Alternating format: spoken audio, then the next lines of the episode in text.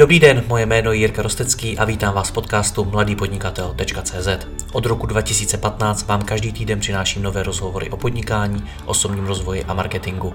Všechny najdete nejen zde jako audio, ale i jako video na webu w w w tečka mladý podnikatel tečka cé zet. Pokračovat v mé tvorbě mohu i díky partnerům. Mezi ně patří i Keflow, manažerský systém, který manažerům umožňuje řídit výkon a ekonomiku jejich firem a týmu sto procent digitálně. Ideální je zejména pro digitální agentury a freelancery. Více informací najdete na w w w tečka keflow tečka cé zet. Tato epizoda je záznamem jednoho z mých živých vysílání, která pořádám ne na webu, ale i na sociálních sítích. Pokud si nechcete další vysílání nechat ujít a mít možnost pokládat hostům otázky, sledujte mě na Facebooku. Děkuji vám za váš čas a neváhejte mi napsat na jiry zavináč rostecky tečka cé zet, případně na Facebooku. Užijte si poslech. Já vás vítám u mýho prvního livestreamu, což je něco, co mě včera uh, naučil, neuhádnete kdo, ten pán vedle mě, Juraj Šútoris. To bude asi já. tím tě, tím, tímto tě vítám, Juraj, ahoj. Uh, ahoj, Jirko, děkuji za, za pozvání, zdravím všechny. Já moc děkuju. Je to opravdu pravda, včera jsme si spolu volali a Juraj mimo jiné jako zmínil tuhletu aplikaci, přes kterou dělal nástroj i se mnou. Já jsem nad tím strávil včera celou noc, skoro celý večer. Rovnou jsem probudil Michala Koubka, aby jsme to vyzkoušeli naživo, což se tak občas stane, že já někomu zavolám a řeknu mu, hele, co děláš? Ležím. No, tak za minutu streamuješ živě na Facebook. No tak jo. Michal by na to odpověděl, že se mu právě rozbušilo srdce a že nebe na to teda. Super. Takže, takže jsem se naučil live streamovat a dneska bychom tady s váma, pokud se přidáte, chtěli pokecat a uh, společně s váma chci vyspovídat tady Juraje. Já za chvilku nechám Juraje, aby se představil. Uh, pro všechny ostatní neváhejte nám tedy psát uh, jakýkoliv dotazy, jakýkoliv nápady do komentářů, mělo by se to streamovat, nebo respektive streamuje se to jak ke mně na, na profil na Facebooku, tak uh, na Facebook Mladého podnikatele. Pokud budete mít jakoukoliv otázku na Juraje ohledně jeho podnikání, ohledně osobního rozvoje nebo ohledně jeho příběhu, tak neváhejte napsat, rádi na to zareagujeme. Máme tady dneska spoustu témat, o kterých bychom se chtěli bavit. Budeme, se, budeme si povídat o Jurajově příběhu, budeme si povídat o osobním rozvoji, o tom, jak se třeba dostat z těžkého období, co Jurajovi nejvíc pomohlo v jeho růstu, protože já jsem asi za celý svůj život nepotkal vůbec nikoho, kdo by dokázal tak raketově vyrůst a opravdu z naprostýho dna se vypracovat poměrně vysoko, to všechno rozebereme. Budeme se bavit i o rozjezdu Jurajova podnikání, které jakmile rozjel, tak v podstatě spadnul zpátky na nulu, protože přišel koronavir. Do nouzového stavu. Je to takový, takový spoiler. A budeme se bavit i o té krizi samotné, která se teď odehrává, protože Juraj už jich má pár za sebou a má k tomu velmi zajímavý postřeh. A mimochodem dojde i na nějaký tipy na zajímavé knížky. Hmm. No, jak já jsem Juraje poznal? Já jsem se jednou podíval na LinkedIn a tam byl někdo, kdo neustále sdílel příběh ze svého soukromí nebo ze svého života o tom, jak propadnul drogám a jak se tím z těch drog, z té závislosti dostal zase pryč. Dostal zase zpátky a dokázal vybudovat nějaký vlastní biznis. Když to kolem mě projelo poprvé, řekl jsem si jo, frajer a nechal jsem to bejt. Pak to pro, kolem mě projelo po druhý, po třetí, po čtvrtý, já jsem si řekl, no, to už není normální. Tak jsem Juraje pozval, napsal jsem mu, jestli by teda přišel, natočili jsme spolu rozhovor, Juraj s tím souhlasil, přičemž jedna z prvních věcí, kterou mi řekl, byl, bylo to, že jsme se viděli už někde před x lety naživo, což jsem upřímně řečeno vůbec nevěděl. No a za tu dobu, nebo od té doby, od toho rozhovoru, který mimochodem je do dneška jeden z nejlépe hodnocených na Mladém podnikateli a ve kterém Juraj popisuje ten svůj příběh právě té cesty z drogové závislosti, tak patří mezi nejúspěšnější, nejsledovanější a řekl bych i nejsdílenější. Mimochodem já o něm velmi často mluvím i na školách, kde studentům ukazuju pozitivní příběhy z nás. A začínám, začínám lidi, kteří, kteří jako byli drogově závislí. Takže do, všem doporučuju. My dneska tady nebudeme ten příběh probírat úplně celý, protože o tom je ten rozhovor a Juraj už těch rozhovorů na toto téma dal poměrně hodně, ale zabrousíme i do jiných témat a půjdeme ještě trošičku spíš víc do hloubky, než aby jsme to celý, celý opakovali. Juraj, kdy, kdy, když jsme u toho, baví tě o tom tvým příběhu pořád mluvit? Jirko, děkuji za otázku, děkuji za takovýhle krásný úvod, cením si toho.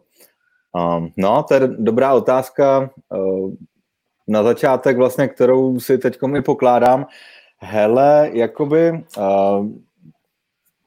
má to jako dvě roviny. Mně nevadí ho zopakovat, ale už se v něm jako nechci úplně tak nějakým způsobem babrat. Spíš mě baví, když lidi jdou v nějaké části do nějaké hloubky, takže jako úplně takový to jako opakování toho příběhu, prostě uh, měj někde přednášku a hodinu uh, sdílej svůj příběh, uh, už mě na rovinu úplně tolik nebaví, no. Spíš mě baví prostě třeba dejme tomu uh, nějaká situace z toho příběhu nebo nějaký ponaučení nebo něco a vyzvihnout ty jednotlivý jakoby kroky třeba, to mě baví, no. Hmm. No, ten příběh tvůj je strašně intimní, strašně jako tvrdý vlastně.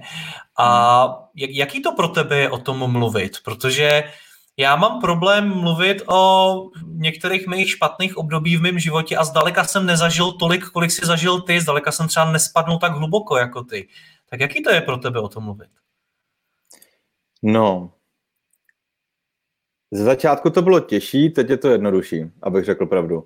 Uh, jako dáváme zabrat uh, se k tomu vracet, to určitě jo, protože když o tom mluvím, tak se nějakým způsobem jako napojím na, na tu energii, kterou jsem vnímal v té době. Uh, jakože to prožívám vlastně, dá se říct, jako znovu a znovu.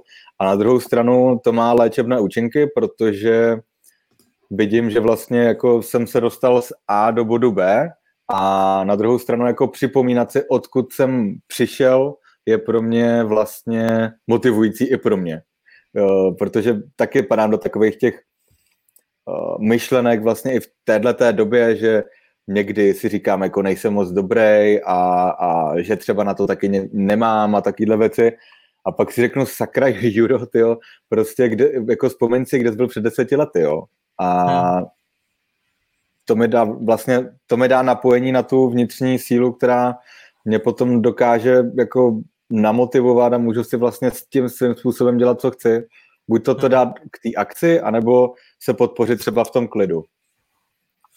No nás, my jsme se i spolu na tom domlouvali před natáčením, že nás určitě bude poslouchat i řada lidí, kteří ten tvůj příběh neznají. Zkus to mm. nějak jenom stručně teda říct, co se teda vlastně stalo. Mhm. Co se stalo? Co se stalo? Zkus to v pár větách, ale. Úplně jednoduše. Já jsem vyučený číšník a vlastně v té době, kdy jsem uh, udělal ten výučňák, tak jsme se přestěhovali s mámou do Prahy. Já jsem v Praze z Moravy do Prahy a prakticky já jsem se připravoval, nebo chodil jsem na nástavbu, dělal jsem si maturitu, chtěl jsem jít na výšku a máma řekla ne, prostě pojďme do rodinného biznesu, tak jsme si vzali do pronájmu hotel uh, u Prahy. A všechno se napsalo na mě, společnost byla napsána na mě, s tím, že to bylo rok dva tisíce osm nebo dva tisíce sedm a já jsem tam už v té době vlastně udělal první obchodní tým, který uh, začal generovat nějaké zakázky a ten biznis byl založený na tom, že jsme pronajímali uh, sál na školení a na svatby. Udeřila velká finanční krize, to byl ten rok dva tisíce osm dva tisíce devět a já jsem během dvou měsíců přišel o všechny zakázky a to jsem měl velice slušné klienty jako Raiffeisen Bank a různé jako továrny a showroomy, autosalony jako okolo. No a během dvou měsíců mě to všichni vypověděli, takže jsem věděl, že během půl roku nic nevydělám. A měl jsem v tu dobu, když mi bylo vlastně devatenáct dvacet let, tak jsem měl měsíční náklady tři sta padesát tisíc korun měsíčně a věděl jsem, že krachuju.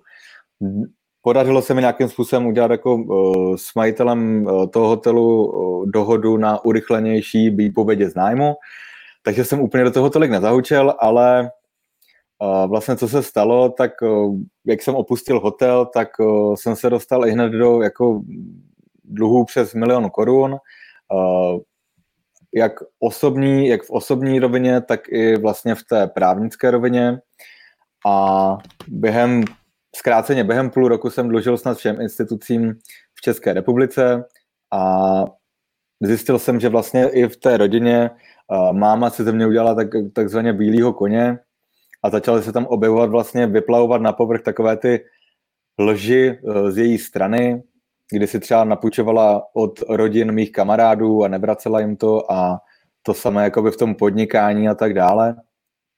No a já jsem začal vlastně tu situaci, tu tíhu těch dluhů a vůbec jako celé té skutečnosti i sociální kolem mě, těch mezilidských vztahů řešit nejprve alkoholem, pak pervitinem a nakonec i heroinem. Takže jsem propadl během asi roku nebo dvou do jako tvrdé závislosti, kdy jsem začínal úplně od nuly a nebylo to jakoby úplně jednoduchý, dokonce jsem chtěl třeba utíct do francouzské legie, protože měl jsem kamaráda, v ten v té době výborný podnikatel, úspěšný v Německu a tak dále, tak mi řekl, hele Juro, ty máš dvě, dvě možnosti, prostě buď to utečeš a nevrátíš se do ČR a necháš to tady, zavřeš tady zatím dveře. A nebo druhá možnost, prostě popereš se s tím a, a půjdeš do toho, splatíš to a tak dále. No já jsem se rozhodl po několika měsících, že se s tím poperu a začal jsem to splácet všechno, stal jsem se, jakoby šel jsem, začínal jsem od umývání nádobí, po různý jako pomocný práce na Staromáku, na Václaváku, uh, pingloval jsem, ale bylo mi jasný, že vlastně to v tom jako s, tí, s takovým platem nedokážu, nedokážu nikdy splatit, takže jsem šel dělat do O dva podomního prodejce, vrátil jsem se do biznesu, během půl roku jsem se stal velice, velice úspěšným, ale vlastně v té době mě to začalo vadit trošičku z morálního hlediska, protože se tam naučíte hodně vlastně tlačit na ty lidi a ono to na tom bylo tak trošku založený, proto je to dneska zakázaný v těch městech a vesnicích a městicích. S tím, že vlastně v té době tam bylo i vyplaval na povrch nějaký průsery, co dělala máma, byla třeba i ve Střepinách a měla tam vlastně sebevraždu, nebo pokus o sebevraždu, kdy vypila kyselinu krtka, byla na Jipce, tady na Karlově náměstí a pak byla vlastně i v Blázinci, to jsme ji chodili naštěvovat, to bylo hodně silný. No a v té době vlastně uh, jsem si řekl, že uh, dám svůj život do pořádku a vyslal jsem přání do měsíce, uh, nebo jakoby přání do, do, do vesmíru, jo, přesně, do vesmíru, já jsem si trošku to, uh, že chci, že bych chtěl potkat lásku nějakou, no a do pár měsíců jsem potkal vlastně svoji současnou manželku, no. Nastoupil jsem na léčbu, když takhle zkrátím, a trvalo mi vlastně přes dva roky, než jsem dokázal plně abstinovat po té léčbě. Teď v říjnu dvacet dvacet to bude pět let, kdy mám plnou abstinenci.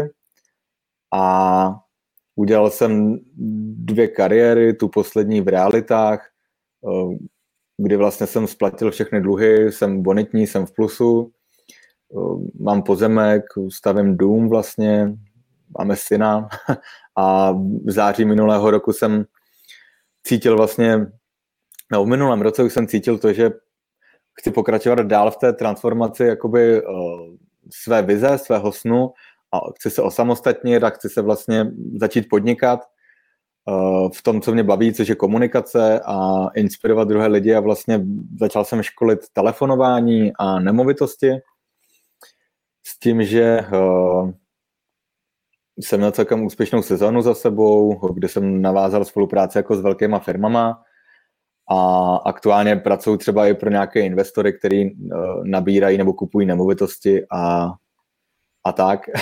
Takže tě dneska živí? Dnes mě živí, zrovna teď mě živí online školení, takže fir, firemní webináře, online konzultace a aktuálně rozjíždím vlastně takovou, takové externí spolupráce s investory, kteří kupují nemovitosti, protože já jsem expert na nábor nemovitostí, to je moje super skills, kdy to vlastně působí tak, že oni si mě najmou a já jim vyhledávám a hledám vlastně nejlepší možné nemovitosti ke koupi, které, které nejsou veřejně na trhu. Mm-hmm. No, tobě na té cestě nahoru pomohlo strašně moc věcí, které jsme kolikrát probírali mezi čtyřma očima, o některých se budeme moc bavit i dneska. I ty si mě třeba v nějakém mým těžkém období doporučil úžasné věci, které mi pomohly dost.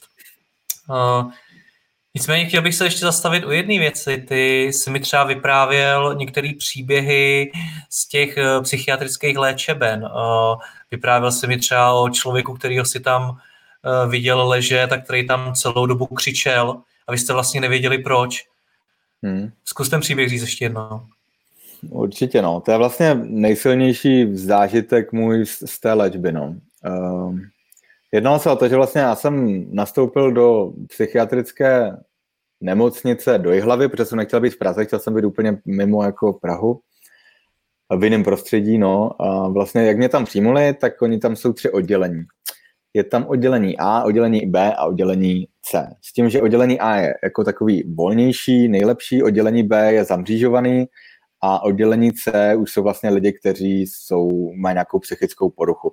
Mě přijmuli na oddělení B, tam jsem byl první čtrnáct dní na takzvaném detoxu a to, tam to vlastně bylo, nebo fungovalo tak, že všude byly mříže, byly tam spíš jako Romové a spíš takový jako lidi, kteří uh, si tam odskočili z vězení, protože uh, to měli, na, na, budeš na, dobrovolný léč, na dobrovolnou léčbu, jako jsem měl já, anebo jdeš na takzvanou ústavní léčbu, což jsou díleři a lidi, kteří to mají spojenou s nějakou kriminální činností a nařízení od soudu vlastně.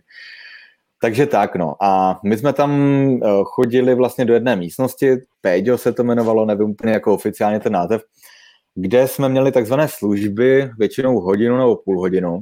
A byli tam lidi, kteří nastoupili na detox a měli ve větší míře takzvaný delirium tremens, což znamená to, že jakmile začneš střízlivět, anebo vyprchá marihuana v těle, což jakoby jsem nikdy nevěděl, že to je vlastně jako i z marihuany. Ona delirium tremens je na alkoholu a pak máš toxickou psychózu a to je z drog, benzodiazepamů a marihuany. No a já jsem tam hlídal jednoho kluka, dredáče, mohlo, by, mohlo mu být tak zhruba dvacet dva let. A on tam celou dobu řvál, byl přikurtovaný prostě a prostě úplně tam jako strašně sebou šil a uh, bylo to úplně neskutečné. Já jsem nevěděl, co s ním mám dělat prostě. Uh, byl jsem z toho strašně vyplašený, protože byl úplně mimo. A jak jsem vystoupil vlastně z té služby, z toho hlídání ho, tak uh, mě říkal jakoby jeden tam klient, uh, co tam se taky léčil, říkal, no, Víš co, má, víš, co mu je? Říkám, no já nevím. No on má toxickou psychózu. To je jako, že má halucinace a že teď do sebe neví, jako. Já říkám, no tak to je úplně šílený. A probere se z toho. On také, no, uvidí, jako. Někdo se probere, ten zůstane na oddělení B a někdo se už neprobere nikdy a zůstane v té toxické psychóze už vlastně svým způsobem nějakým, jako do konce života a jde na to oddělení C, kde jsou lidi a už se jenom tak... co vlastně on se z toho probral a co měl za halucinace. On měl za halucinace to, že se mu zdálo, že celý pokoj hoří, on je přikurtovaný, což jako se mu nezdálo, což byla pravda, a jeho manželka je při, přišpendlená na stropě a hoří vlastně ten celý pokoj a on jí nemůže pomoct. A v tomhle tom byl dva dny, no. Což je úplně šílený. Já vlastně... No, je, je, to, je to šílený, no. Já jsem zaplať pánbůh, že jsem nic takového neměl. Pak jsem zažil člověka, který to měl jako z alkoholu, zažil jsem člověka, který to měl z alkoholu a měl to jako v pohodě, v nějakým mírnější, mírnějším provedení, že to nebyl takové, taková halus, až taková, ale prostě měl halucinace, že třeba těží dřevo v lese. Tak jsme jeli, nastoupil jsem k němu jakože do auta, a jeli jsme do lesa těžit dříví, což je taky jako úsměvný, ale vlastně první zásada je, že to s těma lidma máš jako hrát, nemáš jim to vyvracet, protože je můžeš jako rozhodit hodně a pak nevíš, co se může stát. No. Mm-hmm. Co jsi tam lidi? Ještě jednou, teď jsem se trošku kousl. Já doufám, že se to moc kousat nebude, za to se již tak omlouváme i divákům. Mm-hmm. Co jsi tam potkal za lidi? Co jsem tam, no, to je dobrá otázka. Hele, potkal jsem tam vlastně moc vzdělaný lidi většinou. Aha. Potkal jsem tam, jedno setkání tam bylo vtipný, tam, jak jsem byl na uh, oddělení A, což bylo takový to mírnější, že jsme mohli jít jako do toho areálu ven, do parku a tak, tak jsem tam potkal člověka a já jsem se ho ptal vždycky, jako, když tam někdo byl nový, tak jako co dělá, co dělá, co dělá. A teď jsme byli na tý, chodili jsme na kuřárnu, takovou taky z bílých kachlička, tak říkám, hele, co děláš? On, no, já jsem exekutor. Říkám, no ty vole, tak to tady moc neříkej. to jako, to jako nechceš. Ale potkal jsem tam třeba primáře z Prahy, potkal jsem tam primářku z Prahy, hodně, hodně doktorů, hodně sestřiček, podnikatele, pak úplně běžní lidi, řemeslníky. Potkal jsem tam lidi, kteří, to jsou většinou takoví ti starší alkoholici, kteří se vlastně jako nechtějí vyléčit, ale chodí jednou za dva roky na takzvanou opakovat, opakovací léčbu na tři měsíce kvůli rodině, kvůli tomu, aby se jim zregenerovaly játra a mohli dál pít. No, mm-hmm. no pro, proč to ty lidi dělají? Proč se tam ty lidi dostali? Ty jsi mezi nima strávil hodně času. Dokážeš najít něco, co je spojuje právě z toho hlediska, proč tomu propadli, proč třeba začali šahat po alkoholu nebo po drogách? Hm. Ale já si hodně myslím, že je tam nějaká bolest většinou. No. A že to má hodně co dočinění s vlastně jakoby s frustrační tolerancí jako každého z nás. Mm-hmm. Byla tam třeba holka, kterou znásilňoval strejda, jo, a je prostě patnáct let závislá na heroinu. Byl tam prostě... Ono je problém, že vlastně jako většina lidí, jako třeba když vezmu alkohol, tak většina lidí pije a pije hodně, jo, každý víkend, prostě doma pivko, u sportovního přenosu a tak dále. A proč to teda u někoho sklouzne do té závislosti, že mu to začne dělat problémy v životě a u někoho ne? To je právě otázka, jo? Jako to si myslím, že na to se snaží hodně lidí najít odpověď. Já si myslím, že je to jako o té citlivosti a pak, co třeba ví moje manželka, protože má vystudovanou adektologii, tak je tam ještě spojovatel takový, že se to většinou stává i jako chytrým lidem, protože jsou moc hloubaví a hodně přemýšlí. Takže nějakým způsobem se v tom jako utopíš. No. Může to být jako různými traumaty a no, asi jo, no. Ta bolest, trauma, to, že si třeba s někým jako nevyprávíš o tom, snažíš se zapomenout, je to, je to útěk prostě, no. Já třeba potom, jakoby potom, jak jsem bankrotoval, tak jsem třeba i jako chvilku dělal Thai box, ale neudržel jsem to, protože ty, ty drogy byly silnější, takže jsem hledal ten únik v těch drogách. No, chtěl jsem zapomenout na tu realitu, která se mi aktuálně jako děla. Hmm. No, hodně lidí má na drogově závislé dost negativní názor, považuje za nějaký slabochy, za blbce, jsou schopní, mnozí je jsou schopní i hned obsoudit. Hmm. Tak jsou to tak špatní lidé? Zaslouží si takový přístup?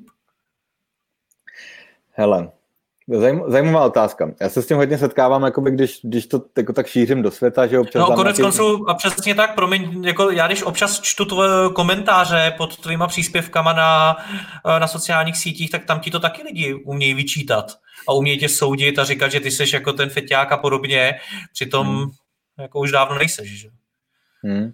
Jsem abstinující závislý, no. Pro někoho je to blbý spojení, pro mě to je to, že to je realita, to je pravda. Ono se ze závislosti nedá vyléčit, je to vlastně nemoc, kterou máš pak celý život. Takhle, hmm. takhle to je, dokonce je to i diagnostikováno jako nemoc. Tak a uh, jak, byla, jak byla ta otázka? Jestli si ty lidi zaslouží takhle rychlý soudy, jestli si zaslouží to, aby jsme je odsoudili, jestli jsou tak špatní. Hele, já vlastně, než jsem se stal feťákem, tak já jsem od těch patnácti do osmnácti, devatenácti uh, byl raperem a vlastně feťákama jsem pohrdal, jo. Uh, svým způsobem jsme kouřili jenom marihuanu a pili pivo, což bylo v té době jako v pohodě, jako, jo. Nejsme feťáci, jsme underground, hiphopu a rapu a takhle, jezdil jsem na skateu, takže... Uh, a byl jsi dobrý způsobem... docela. Byl, byl jsem dobrý, jezdil jsem, jezdil jsem český skateboardový pohár, uh, měli jsme kapelu, měli jsme koncerty, nahráli jsme demo a tak, ale uh, já si myslím, že jakoby, abych se k tomu vrátil, takže jako uh, vlastně jo, zaslouží si to ty feťáci, protože když se podíváš, tak vlastně jak přijdeš ty do styku jako s feťákama, jako takže jdeš po andělu a vidíš prostě nějaký fetky, jak jsou úplně v prdeli, prostě bez duše, bílý kruhy pod očima a myslí si, že nikdo nevidí, jak si prostě kontrolují, kolik mají perníku v sáčku nebo heráku. A to je vlastně ta svým způsobem jako v vozovkách spodina. Na druhou stranu, v té léčbě většinou jako nepotkáš úplně až tak takovýhle lidi, protože uh, tam jsou spíš ty lidi, kteří normálně fungujou. Jsou to ty sestřičky, jsou to ty lékaři, podnikatelé, jsou to ty řemeslníci, kteří vlastně jako uh, pořád nějakým způsobem jako fungujou, ale ne, nebudou úplně tak jako vždycky na ulici. Takže uh, to renomé toho feťáctví, ano, předtím jsem je taky odsuzoval, teď když vidím, že prostě co to jsou za lidi, jakože ono je fakt strašně těžký se z toho vymotat. Když někdo si uh, do sebe jako střílí herák, tak uh, tam máš, je ohromně těžký pro něho vůbec vlastně se dostat uh, na, na třeba na ten bod nula, jo, jakože zpátky do té společnosti, protože on třeba přišel o celou rodinu, nemá nikoho, jediný, co zná, v čem umí chodit, jsou prostě krádeže, protože vezmi si, že on musí denně nakrást třeba za dva a půl tisíce korun, aby měl, aby měl na tu dávku. Tudíž musí načorovat něco za sedm a půl tisíce, aby to pak dokázal prodat. To jsou reální věci, které vlastně zažívají ti uh, pracovníci v tom dropinu nebo prostě různých kontaktních centrech. A i já se přistihnu kolikrát, že prostě vidím a říkám, to je fetka, a pak si řeknu, ty vole, co dělám, když já jsem taky, já jsem úplně to samý, jako akorát prostě uh, teď jsem někde jinde trochu. Takže je to jako, je, je těžký jima nepohrdat, no, chápu to, jako, je to, je to hodně těžký, no. Co byl, co byl takový nejhorší moment, který jsi ty zažil? A, Jestli to není už moc, moc intimní. Hele, mám tam asi jako tři, o jednom mluvit nechci a dva klidně řeknu. Uh, jeden, co byl tak jako nejsilnější, bylo to, když jsem stál jako asi v devátém patře v paneláku v, v, v ježišmarja, na Spořilově a stál jsem vlastně, jestli jak jsou ty paneláky, tak mají takový ty velký okenní tabule, tak si představ devátý patro, to budeš mít tak devět krát tři metry, že jo, takže jako spousta metrů. A, no a já jsem v něm byl a chtěl jsem skočit, že jo. Já jsem se, dopadlo to tak, že jsem se vlastně rozbrečel a nevím, jestli jsem se chtěl reálně zabít, ale byl to hodně silný zážitek, na který vzpomínám doteď, kdy vlastně uh, tam zafungoval ten pud sebezáchovy a od té doby se to nějakým způsobem začalo všechno, uh, nebo já jsem to nějak se vlastně probudil a říkám si, tyjo, co dělám, jako, co... Co dělám? Jako já jsem jako chtěl teď skočit. Jako. A co tam člověku dojde? Když, když už jako kouká takhle dolů z toho devátého patra, tak co tam v tu chvíli ten, tomu člověku dojde? Že chce zpátky svoji osobnost. No. Osobnost? Co to, co to znamená? No, mě ty drogy tak ohoblovaly, že vlastně jsem jako podrazák a uh, třeba nevrátil jsem kámošovi dluh a uh, scháněl jsem peníze jenom na tu dávku a lhal jsem a byl jsem v takém tom jako kolečku. No a vzpomněl jsem se na to, jaký jsem byl prostě pohodový kluk, no, který se rád usmíval a uh, měli ho všichni rádi, no. Mm-hmm. A chtěl jsem to zpátky. Co ten druhý moment? Hele, ten druhý moment bylo, když jsem neměl peníze a vlastně uh, hledal jsem, chodil jsem po městě a hledal jsem dílera, kterého bych ukecal, aby mě dal na lajnu. Hmm. Tak to dospělo tak, že jsem našel vlastně, ono když se v tom začneš chodit, tak pak vidíš na ulici, ty poznáš dílera prostě uh, na sto metrů, jo, to je v pohodě, podle chůze, jenom prostě jdeš kolem něho a řekneš, máš něco nebo něco takového. Už je tam takový, ty lidi k sobě prostě mají blíž, cítíš tu energii. No já jsem jakoby pár jich jako vyzkoušel a tohle, ptal jsem se a u jednoho prostě jsem skončil na kolenou, ať mě něco dá prostě, no. Což bylo takový, jsem si pak říkal, ty vole, co, co to dělám, jako. To bylo úplně takový extrémní ponížení, no. A dál? To bylo celý, no. A, a dál ti to? Jo, uh, to už ani nevím. Myslím, že ne, myslím, že ne. Myslím, že mě odkopl, nebo něco takového. Hmm. No dobře, co ta... Pojď, pojďme se odrazit, pojďme, pojďme jako začít stoupat. Díky.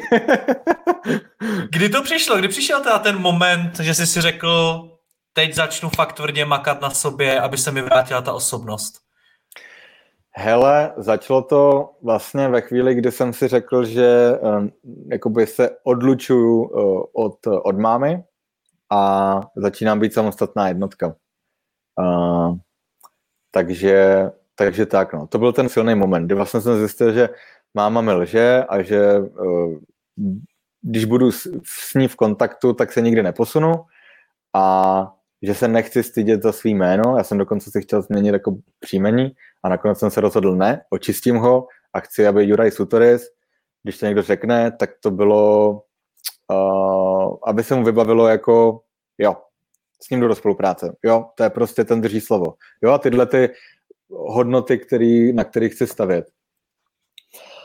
To byl, to byl ten moment silnej, no. Bylo tam to, že prostě máma byla v televizi, že prostě jsem tam měl tyhle ty zážitky s tou její sebevraždou a, a, a tak, no. A s, mojí, s tím mým pokusem. Takže už to bylo takový, že jsem se jako plácal na, to, na tom dně, že jsem si říkal, jako, tak co je víc, jako, no. Tak, jako, jak jít ještě hloubějc, jako vždycky můžeš jít ještě hloubějc, samozřejmě. Ale uh, úplně ten impuls asi bylo, uh, že jsem měl vždycky jenom nějakou jako jednorázovou známost a chtěl jsem ten protějšek k sobě, no, tu tu lásku, zažít lásku prostě, no. Mm-hmm. Tak co, jsem vyslal to přání, no. Co vytváří ten rozdíl mezi těmi, co se takhle dokážou uh, na sebe podívat a začít na sobě pracovat a těma, co na těch léčebnách skončí na věky?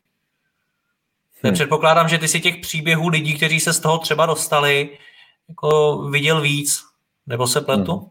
Mhm. Mm-hmm.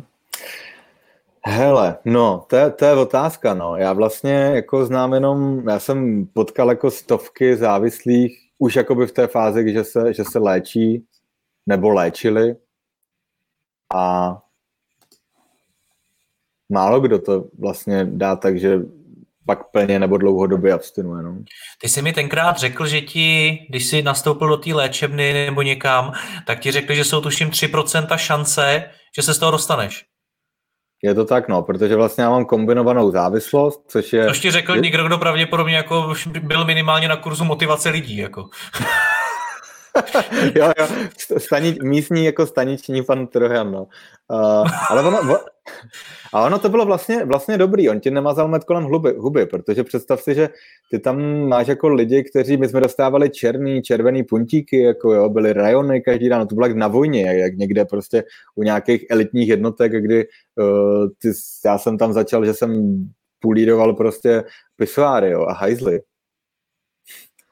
Rozjížděla se tam místní politika, byli tam lidi, kteří kradli, byli tam lidi, kteří tě okradli, já jsem nebyl taky okradenej, uh, protože nějaký týpek mi sliboval, že mě dostane rychleji z dluhu, já jsem tomu uvěřil, protože jsme spolu byli na pokoji a tak dále, tak jsem mu dal asi pět tisíc a on druhý den jako utekl a prostě takhle, takže uh, bylo to vlastně dobrý, že mi to řekl, no. Uh, tři procenta zhruba, já si to nepamatuju přesně, možná to bylo leh, lehce víc, ale ne určitě přes pět, uh, kdy vlastně, když máš kombinovanou jako alkoholismus a toxikomanii, tak je opravdu malá pravděpodobnost, že se z toho dostaneš, no.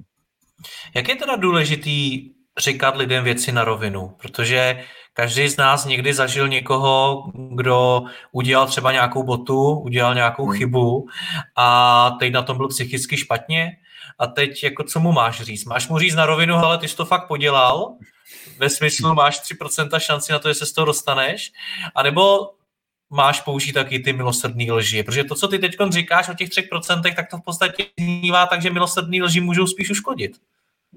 Mhm. Já si myslím, že jako, no právě, jako uh, já pro ty milosrdné lži, je to, tě, je to těžký, no, je to těžký. Většinou mi to najde, jako, většinou se přistihnu, že milosrdně lžu kvůli tomu, abych zachoval nějaký jako funkční vztah třeba. Ale, hmm, ale když, ze strachu. Jo, jo, ale když je to někdo jako zvenčí, protože mě vlastně ob, oslovuje i hodně lidí, že třeba uh, můj brácha je závislý, co bys poradil, prostě jde nějaká konzultace a tak uh, nejde, uh, nejsem terapeut, nejsem psycholog, psychiatr, na to jsou odborníci, netroufám si na to. Kdybyste někdo něco si o tom chtěli přečíst, tak na, na mém blogu tam mám jenom jako nějaký body, který uh, pomohly mně, tak jsem je sepsal. A je dobrý si přestat lhát, no. Uh, na takovouto abstinenci budu pít uh, jenom birela, nebo já nepotřebuji léčbu, já to zvládnu sám, nebo hm, teď se uvrtám do práce a odvedu od toho myšlenky, moc nevěřím, ale někomu to může fungovat. Hmm. Já jsem v tom takovej hodně přísnej. Mně pomohla z té závislosti disciplína a, a touha prostě. Já mám obrovskou touhu, když se za něčím jdu, tak, tak prostě je to pro mě obrovská touha, která mě žene dál. Disciplína. O té většinou mluví lidi, když pominu sportovce, tak oni většinou mluví lidi, kteří si dají nějaký úkoly ve smyslu, co budou každý den dělat pro to, aby se někam, někam dostali. Hmm. Tak tohle je ta disciplína, o které mluvíš i ty? Uh, ano. Já jsem tak. to vlastně měl, já jsem to měl tak, že uh, já jsem se psal deník v té době, uh, některého pasáže vlastně cituju i na to v tom článku a měl jsem tam jednu věc, kterou se pamatuju do teďka. To, že neumiju nádobí dneska, neznamená, že budu mít relaps, ale znamená to, že ho budu mít za týden. Vysvětlím. Relaps znamená, že když jako se snažíš abstinovat, tak máš laps nebo relaps. Laps znamená, že prostě máš uklouznutí, že prostě se opiješ, ale pak zase abstinuješ, a relaps je opakující se uh, užívání drog, že do toho zase spadneš. A já jsem vlastně tu disciplínu měl tak, že uh, mytí nádobí pro mě bylo takový, takovou alfou omegou, uh, kdy vlastně jsem si připomínal, že to jsou moje rajony i doma. Aha. A každý den jsem chodil na anonymní alkoholiky, uh, pondělí až pátek, v neděli jsem chodil na anonymní narkomany, uh, dal jsem do toho sport pomaličku a to byla ta disciplína vlastně. No. Uhum. Já si pamatuju, když já jsem procházel jedním špatným obdobím, tak ty jsi mi doporučil, abych si taky každý den psal deník. A do toho deníku, abych si každý den psal to samý. Uh, vysvětli to, co to bylo, proč to bylo a proč jsem to měl dělat. Jasně. Uh, tak je to vlastně tak, že... Um... Já v těch dvaceti dvou jsem se napsal první vizi. Bylo to, že vlastně jsem ti doporučil, ať si píšeš svoji vizi. Já jsem první vizi si napsal v těch dvaceti dvou a byla to jedna věta. Jsem střízlivý a splatil jsem všechny dluhy. Pro mě se to stalo jakousi afirmací, jakousi mantrou a v té době jsem to ještě nepsal každý den, ale opakoval jsem si to vlastně, co, co, co jsem si na to vzpomněl, takže několikrát denně a vyplnilo se to.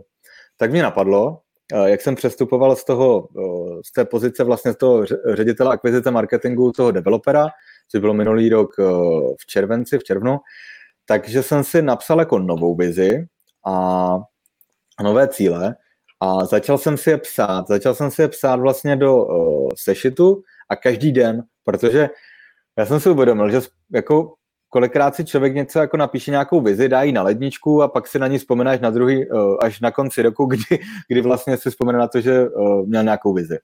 A mě napadlo, že si to budu říkat každý den, abych to při... Tak to si ukládáme do svého podvědomí a to se děje, to je ten zákon přitažlivosti. A já jsem si vzpomněl na to, že ten zákon přitažlivosti mi funguje a že na něho věřím. Jednak jsem se dostal jako z bodu A do bodu B, jako z těch dluhů a z té závislosti. A jednak mi to přitáhlo vlastně Anděla, moji životní partnerku, kterou miluju. A takže tak, no. A tobě jsem vlastně říkal, uh, hele, já to dělám takhle, zkus to taky, protože když uh, si to jako každý ráno, nebo každý večer, nebo kdykoliv přes den jako píšeš a opakuješ, tak vlastně uh, jednak ty věci začneš přitahovat do svého života a za druhé člověk o sobě přestane pochybovat a uh, jako sebevědomější a může se, může se soustředit na, na to žití. Mně tak přijde, no. Hmm. Hele, teď budu, budu hrát zlýho, jo. Hodně lidí to teďkon vypne, protože to začíná být moc ezo. Protože hmm. je to takový moc jako, jak z takových těch motivačních filmů a tajemství a podobně. Hmm. To není šálek uh, čaje pro každýho, nebo kávy. Není to blbost? Fakt to funguje? Funguje to. Jako co víc má fungovat, než síla našich myšlenek. Já ti dám jednoduchý příklad. Já vlastně, jak jsem začínal abstinovat a vůbec se dostávat z těch dluhů, tak máš hodně negativní myšlení. Jo, jsi v depresích, máš úzkost, nevěříš si a tak dále. Takže já první, co jsem začal dělat s nulovým kapitálem, je to, že vlastně můžeš jako přenastavit tu svoji hlavu. A když začneš myslet pozitivně, tak když se začneš usmívat, tak začneš přitahovat věci do jako pozitivní prostě, no. A podle mě, jestli někdo bere práci na svém vnitřním světě jako EZO, může být, no. Mně to přijde, vlastně ono je to i dokázaný, že když myslíš pozitivně, tak se mění chemické reakce v těle, je to podložený, je to podložený i vědou, zákon přitažlivosti. Když budeš myslet na to, že se ti nedaří, tak se ti prostě dařit nebude. Když budeš myslet na to, že jsi třeba otevřený nějaké nové příležitosti. Já ti to řeknu třeba takhle, příklad. Já v té své vizi mám vlastně dané to, že mě je třicet tři let a do čtyřiceti si chci vytvořit solidní pasivní příjem, abych už potom v úvozovkách nemusel pracovat. Abych vlastně dělal to, co mě baví. Mám tam dáno něco přes sto tisíc korun měsíčně v čistém pasivním příjmu. A, a to, že se stanu prostě úspěšným podnikatelem, budu, budu žádaný a tak dále. No a ono vlastně se to děje. Ty spolupráce teď přichází, aniž bych já o ně žádal, a uh, vlastně během teď několika týdnů začnu aktivně pracovat na pasivním příjmu. Uh, jsem žádaný školitel a teď otázka, jestli by se to stalo i bez toho, aniž bych si psal tu vizi. Těžko říct. Právě, těžko, těžko říct, no. Člověk to může nějakým způsobem do, uh, uh, jakoby podpořit, protože když máš nějaký nový cíl, tak po pár týdnech začneš pochybovat. To je typická reakce, jako jedeš, prostě ten hype, motivace a takhle, ale jako je tam pak ten propad. No a když si to napíšeš, opakuješ si to, začínáš, ty vlastně, jak se stane to, že něčeho dosáhneš? Uvěříš tomu. Nejdřív tomu musíš uvěřit. Vždycky první tam je to, že to musíš přijmout a uvěřit tomu. A ty nevíš, jak v té době. Ale stane se to. Mm-hmm. No a prakticky tím, že to píšeš a opakuješ si to jako mantru, vizualizuješ si to, tak toho dosáhneš. Já jsem si taky na začátku vizualizoval to, že jsem čistý prostě, že nemám dluhy. A bylo to nepředstavitelně těžký. Kdyby mě někdo řekl tenkrát, že to bude devět let, tak asi jdu do té francouzské legie, jako fakt. Protože taky jsem tomu nevěřil, ale to, že jsem jako si to opakoval a prostě cpal jsem to do sebe, brchem dolem, tak jsem tomu uvěřil, až se to nakonec stalo. Prostě dodávalo mi to tu sílu. Přesně tak. Podporuješ sobě tu sílu, která ti pomůže se dostat z toho bodu A do bodu B. Protože něco dokázat je těžký. Je to těžký. I když tě to baví, i když budeš fotbalista milovat a budeš milovat fotbal, tak prostě je to, je to všude. Ten talent prostě je deset procent úspěchu. A je to tak prostě. Je to tak. Pak je ten drill. Jsou tam ty propady a to všechno ti může pomáhat v tom tím, že pomáhá to myšlení prostě, no. Já se přiznám, že já jsem vlastně psát si ten deník taky doporučil už několika lidem, protože super. A zejména lidem, kteří uh, mi přišli, že mají obrovský potenciál, že můžou spoustu dokázat, ale nevěřili si. Neustále byli jako negativní hmm. sami vůči sobě a to je to věc, která jim vlastně může pomoct trošičku uvěřit něčemu jinému. Úžasně. Jak, jak si to ale psát? Co si psát vlastně? Protože mm-hmm. ono, i ty jsi mi dával poměrně jako podrobný zadání, co by si mm-hmm. člověk měl psát a že to není jednoduchý. Mm-hmm. Uh, jasně. Co, co si psát nebo jak vůbec objevit to, co napsat, jo? Já jsem na to šel tak, co mi vlastně pomohlo. Buď to máš nějaký určitý zadání, co znamená, hm, jestli to pro tebe fakt jako znamená tolik, že se tomu chceš věnovat jako dlouhodobě, tak to může být třeba splatit ty dluhy, anebo vybudovat veleúspěšnou firmu, a nebo prostě um, založit rodinu. No, to může být jako takový krátkodobý nebo dlouhodobý zakázky, jednoduchá věc, jedna. A nebo když chceš jít jako víc do hloubky, tak já jsem si vymyslel takovou blbost. A bylo to to, že jsem si říkal, že člověk dokáže cokoliv, akorát je svázán vlastním strachem. Mhm. To si myslím, že je jediný limit, jinak ty limity jako fakt neexistují prostě, jo. Ať už jsi spěrač a myslíš si, že nedáš přes pět set kilo, tak pak někdo přijde a dá to a to by to posune tu hranici v hlavě a za rok to dáš taky. Jsou to jenom ty limity, které máme v myšlení, takový to koncový, jo. To samé jako létání do vesmíru a tak dále. No a prakticky já jsem na to šel, takže OK, takže jediné, co mě brzdí, je ten můj vlastní strach. A já jsem si řekl, že jsem si slíbil sobě, že se přestanu na týden bát. Že přestanu mít strach. A všímal jsem si na sobě, úplně jsem mě šla husina po zádech. A říkám, OK, tak co můžu dělat? Mám úplně neomezený možnosti prostě. Co s tím? Tak jsem si to ten týden jsem se uh, sledoval a psal jsem si, co bych tak chtěl dělat. No a první věc, co tam bylo, uh, jsem sám svým pánem. Jsem pánem svého času. Pak, že chci jako cestovat, kdy se mi zamane. A jako vybudovat si pasivní příjem, uh, mít prostě jako šťastnou a spokojenou, zdravou rodinu a, a tak dále. No, tak jsem si to postupně napsal uh, a vlastně jsem si uvědomil, OK, tak teď jsem si napsal jako svoji vizi. A dobrý je fakt jako si dát na čas. Vezmi si, že vlastně dáš týden tomu, nebo čtrnáct dní tomu, co ovlivní tvůj život jako od teď jako na furt. To stojí za tu čtrnáctidenní nebo týdenní investici. No a je dobrý, když si něco vizualizuješ a potom jako opak pracuješ s tou vizí, tak to napsat v reálném čase. Mhm. To znamená, ne, budu pánem svého času, ale jsem pánem svého času. Protože naše, to jsem si někde přečetl, jo, to třeba se potom dostaneme k těm knížkám a věřím tomu, že to tak je. Naše podvědomí nerozlišuje mezi uh, jakoby tím reálným časem uh, a tak dále, nebo průběhovým, nebo jak se tomu říká, ale když vlastně ty se tak začneš chovat, tak už se to začne dít. Jsem pánem svého času a mě to natolik jako dostalo, že vlastně pak jsem dal výpověď v zaměstnání, nebo oznámil jsem to manželce, že opustím velice dobře placenou práci a půjdu na volnou nohu. A ona řekla, že to je bomba, jako v sedmi měsících těhotenství, uh, rozestavený barák, prostě úspory jsme neměli nějaký velký. Já jsem řekl, věř mi prostě. Věř mi, dokážu to. A byl jsem o to přesvědčený a vlastně jsem to zvládl. Takže doporučuji vlastně si dát to, že týden se přestanete bát a všímat si toho, co byste vlastně dělali. Může tam být cestování, může tam být... Někdo třeba pro někoho není důležitý to podnikání, ale chce pomáhat druhým, tak může jít na nějakou misi, nebo může založit nadaci, jo? Nebo, prostě, nebo něco. Ono se to uh, ukáže. A pište tam jako to, co byste chtěli, kým byste chtěli se stát a neřešte to ještě tu cestu. Neřešte jako, jak toho dosáhnout. Protože ono se vám to, ono se vám to ukáže. To se... Jak by měl být člověk odvážnej při psaní tohohle z toho, tyhletý vize? Hm. Uh, no, odvážnej tak, jestli to opravdu chce, protože pozor na to, co si přejete, protože ono se to jako, pokud opravdu s tím takhle budete pracovat a půjdete si za tím, tak se to vyplní. Není možnost, že se to nevyplní.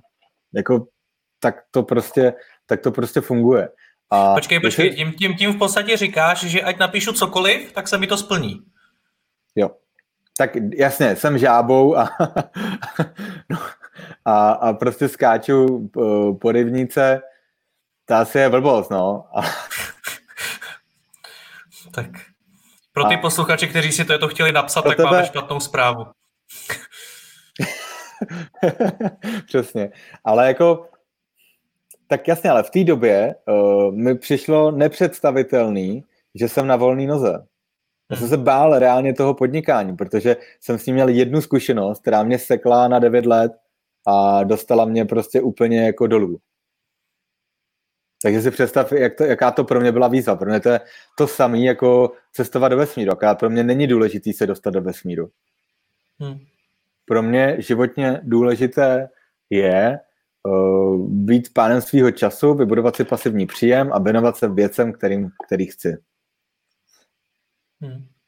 Mít tu rodinu jako a tak dále, jasně, ale jako myslím si, že první musí být člověk jako v pohodě sám se sebou, aby dokázal být stoprocentní pro ty, pro ty ostatní. To určitě ano. Ty to mimochodem máš stále na očích, ty to máš uh, jako tapetu na mobilu. Jako, mám to, uh, mám to jako, počkej, to klidně můžu jako ukázat. Jo, jo, teď to tam nebude asi vidět. Mám to vlastně i jako tapetu na mobilu, zatím to jde trošičku vidět. Mám Trošku, to na očích, jo, jo. Mám to, jo, dobrý, a pak si to podepsat. Já jsem si to podepsal, dal jsem si tam datum, kdy jsem to napsal a podepsal jsem si to. A vlastně je to jakási jako smlouva se sebou, jo, že prostě, jestli nedokážu jít za tím, co chci, tak co pak jinýho má cenu? Jednou si mi řekl, že uh, pokud si člověk nenajde ráno patnáct minut na to, aby napsal svoji vizi, tak si ji ani nezaslouží dosáhnout. Jo, jo, já si myslím, že to, že to je tak, protože to je vlastně, to je vlastně ta práce. Je to náročný, samozřejmě, že to, že to je náročný.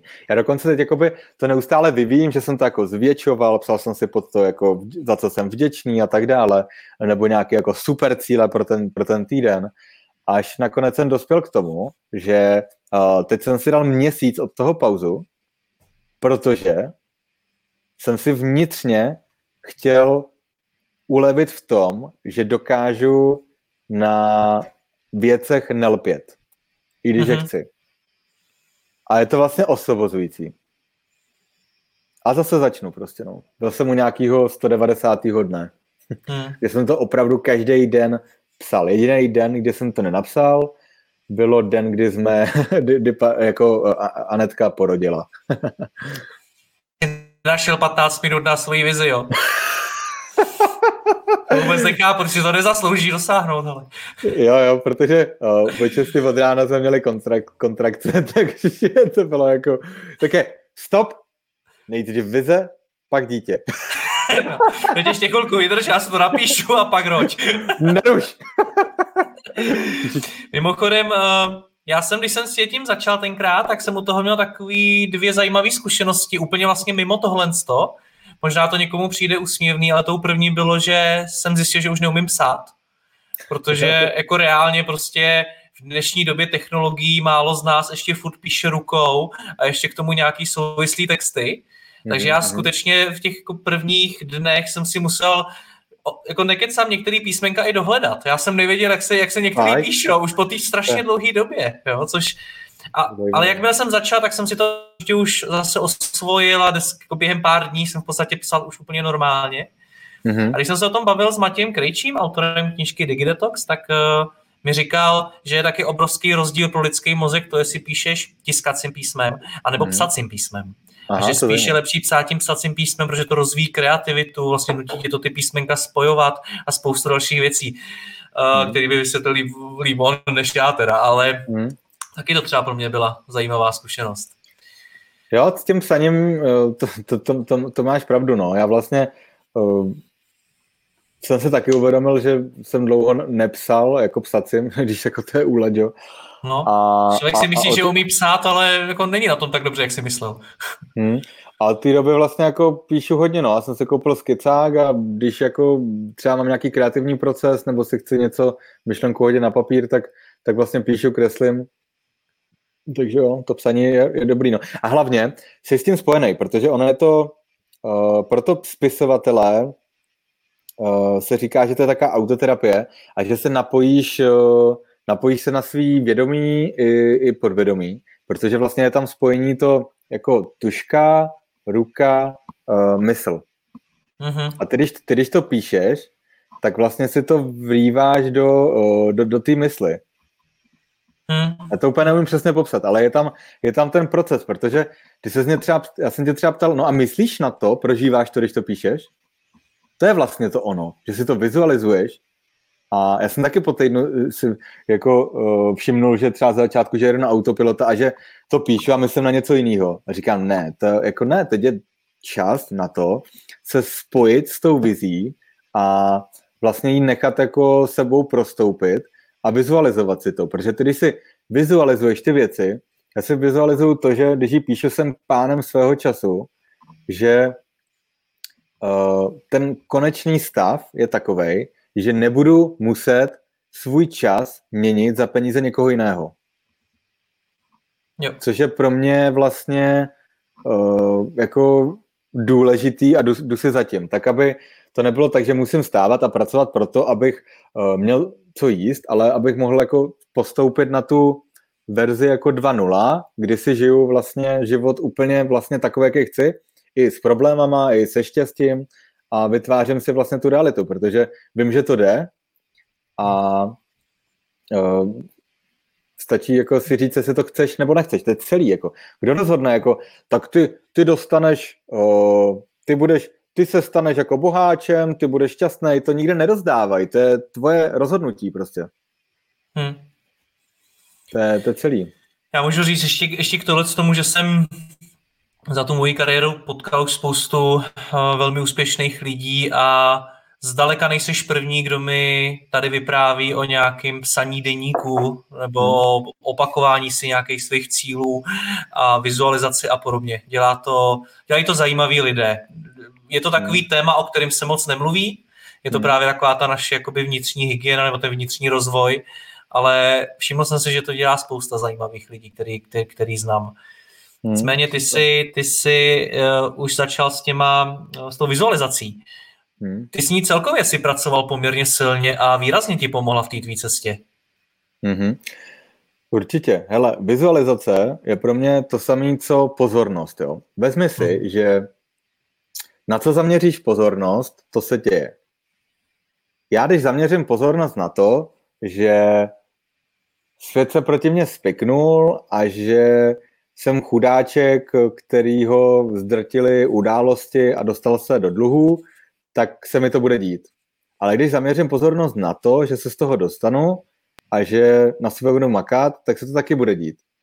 A pak jsem to vlastně, já když jsem jako měl tu vizi, jako jsem střízlivý a splatil jsem všechny dluhy, tak já jsem jako fakt jako ráno třeba seděl, zavřel oči a představoval jsem si, jak už nebudu muset řešit to, že uh, jako jsem závislý každý den, že budu úspěšný, že budu mít vztah, který bude fungovat, že budu stavět barák, že budeme mít nějaký dům, že budu mít peníze prostě a všechny, všechny tyhle ty věci jsem si vizualizoval a, a prostě mě to strašně táhlo, no, že jsem si to jako prožíval a dokázal jsem si z toho vytvořit takovou meditaci, že jsem to jako reálně, reálně prožíval a vlastně to prožívám i teď a to stáhnu, ať to není takový velkolepý pořád, tak třeba během ledna jsem dostal několik nabídek na to vystupovat veřejně na realitních konferencích a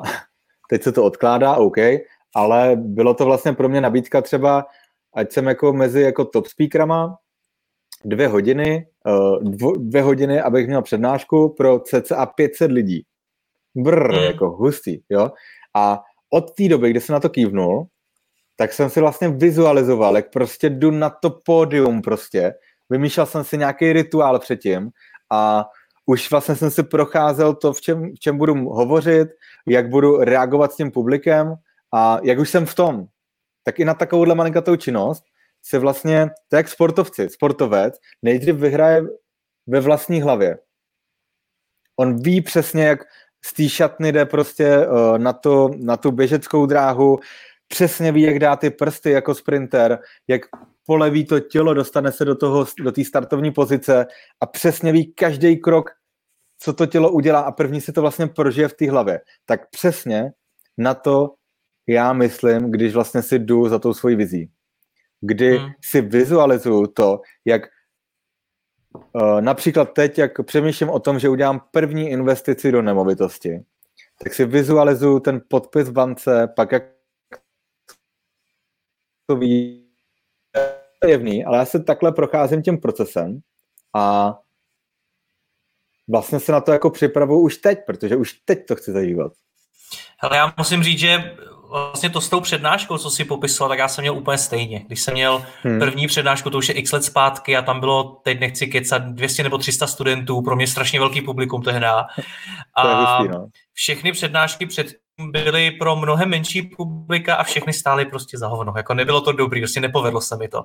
Takže to, je, to byla velká výzva, navíc tam byli strašně významní spoluřečníci a já jsem přesně jako tohleto dělal, že jsem vlastně několik dní jsem si v hlavě vizualizoval tu přednášku a hmm. pak jsem tam vlítnul a měla tenkrát hodnocení, že byla pro jedna z nejlepších podle, podle feedbacku, což Užasný. Bych jako, tím, jako předem neřekl, že vůbec dokážu, jo, ale, ale hmm. jako z nějakého důvodu se to povedlo a používal jsem to třeba i při rozhovorech. Jako ono je to strašně důležitý se umět jako takhle vnitřně na to nastavit. No. Hmm, moc, moc, moc pěkný, no. Já třeba při svý poslední přednášce, která byla vlastně den před vyhlášením nouzového stavu, tak jsem měl v Keller Williams uh, na realitní, na, na realitní Doufám, středě. Že byla nějaká vizionářská, že byla pozitivní.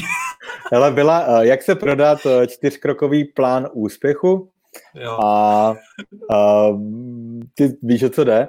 Uh, s tím, že vlastně jsem tam ukazoval jako čísla, co reálně dělám jakoby v tom online světě i offline světě.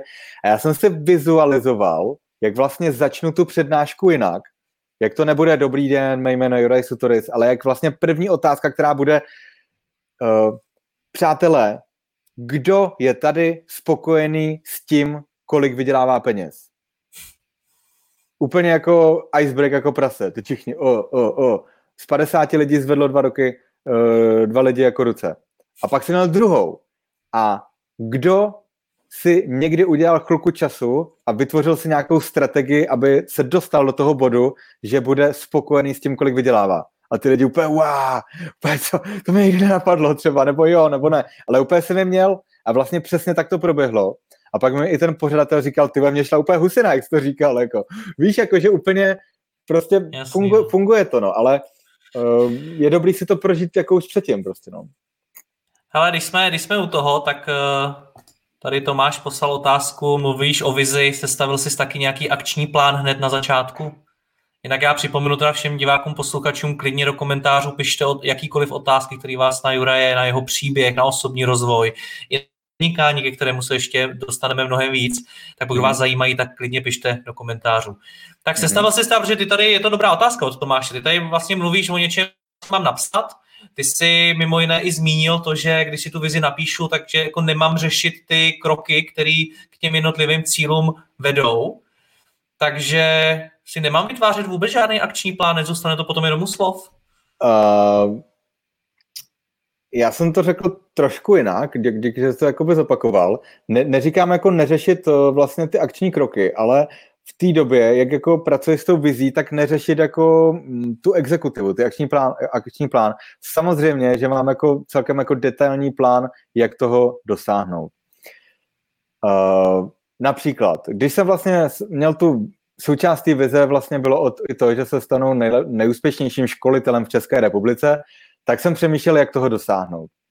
Takže jsem napsal třeba, je dobrý, aby, abych byl vidět v oborech, který potřebuji, což jsou třeba reality. Tak jsem normálně úplně na férovku napsal pořadatelům různých akcí, že jsem na volný noze, že mám tyhle ty téma a jestli bych se tam mohl stát speakerem. Z deseti mi odpověděli dva a uh, já jsem si ty přednášky hnedka natočil. Pozval jsem tam i, uh, jakoby udělal jsem si i fotky, abych měl potom jako následný obsah a na tom jsem začal stavět. Hmm. Takže to byly třeba akční kroky. Pak akční kroky bylo, pak akční krok byl to vlastně, jak budu schánět klienty. Takže jo, jo mám tam samozřejmě akční kroky, strategii. Ty, no, když mluvíš o strategii, co si nad tím mám, jako, co si pod tím mám představit? To je taky nějaký deník, kam si píšeš k dosažení tohletoho cíle je potřeba tohle, tohle, tohle a píšeš si nějaký to-do list, nebo jak to probíhá? Uh, jo, jo, jo, mám, mám jakoby svý to-do listy, já se tady se mě začkám najít, abych vám ukázal, jak třeba u mě vypadá nějaký, nějaký plán. Já mám jako uká, ukázaná platí, no. Uh, hodně třeba, čekaj, začkám, nevím, kde to, teď to mám, já to někde najdu. Uh, třeba, prostě takhle to, takhle Aha. to, já nevím, jestli to vidíte, reálně u mě vypadá, že třeba napíšu si prostě v dubnu, udělám jakoby ty a ty kroky, například to, že pro mě je důležitá akvizice nových klientů. Tak, jak sehnat nové klienty? Uh, najmu si brigádníka a dám mu prostě sto padesát korun na hodinu, ať mě vytváří databázy. A já se budu soustředit na to, ať potom oslovím vlastně ty, ty nové klienty. Může oslovit dopisem, po telefonu, videosprávou, uh, může to být social selling, to je třeba shánění těch nových klientů.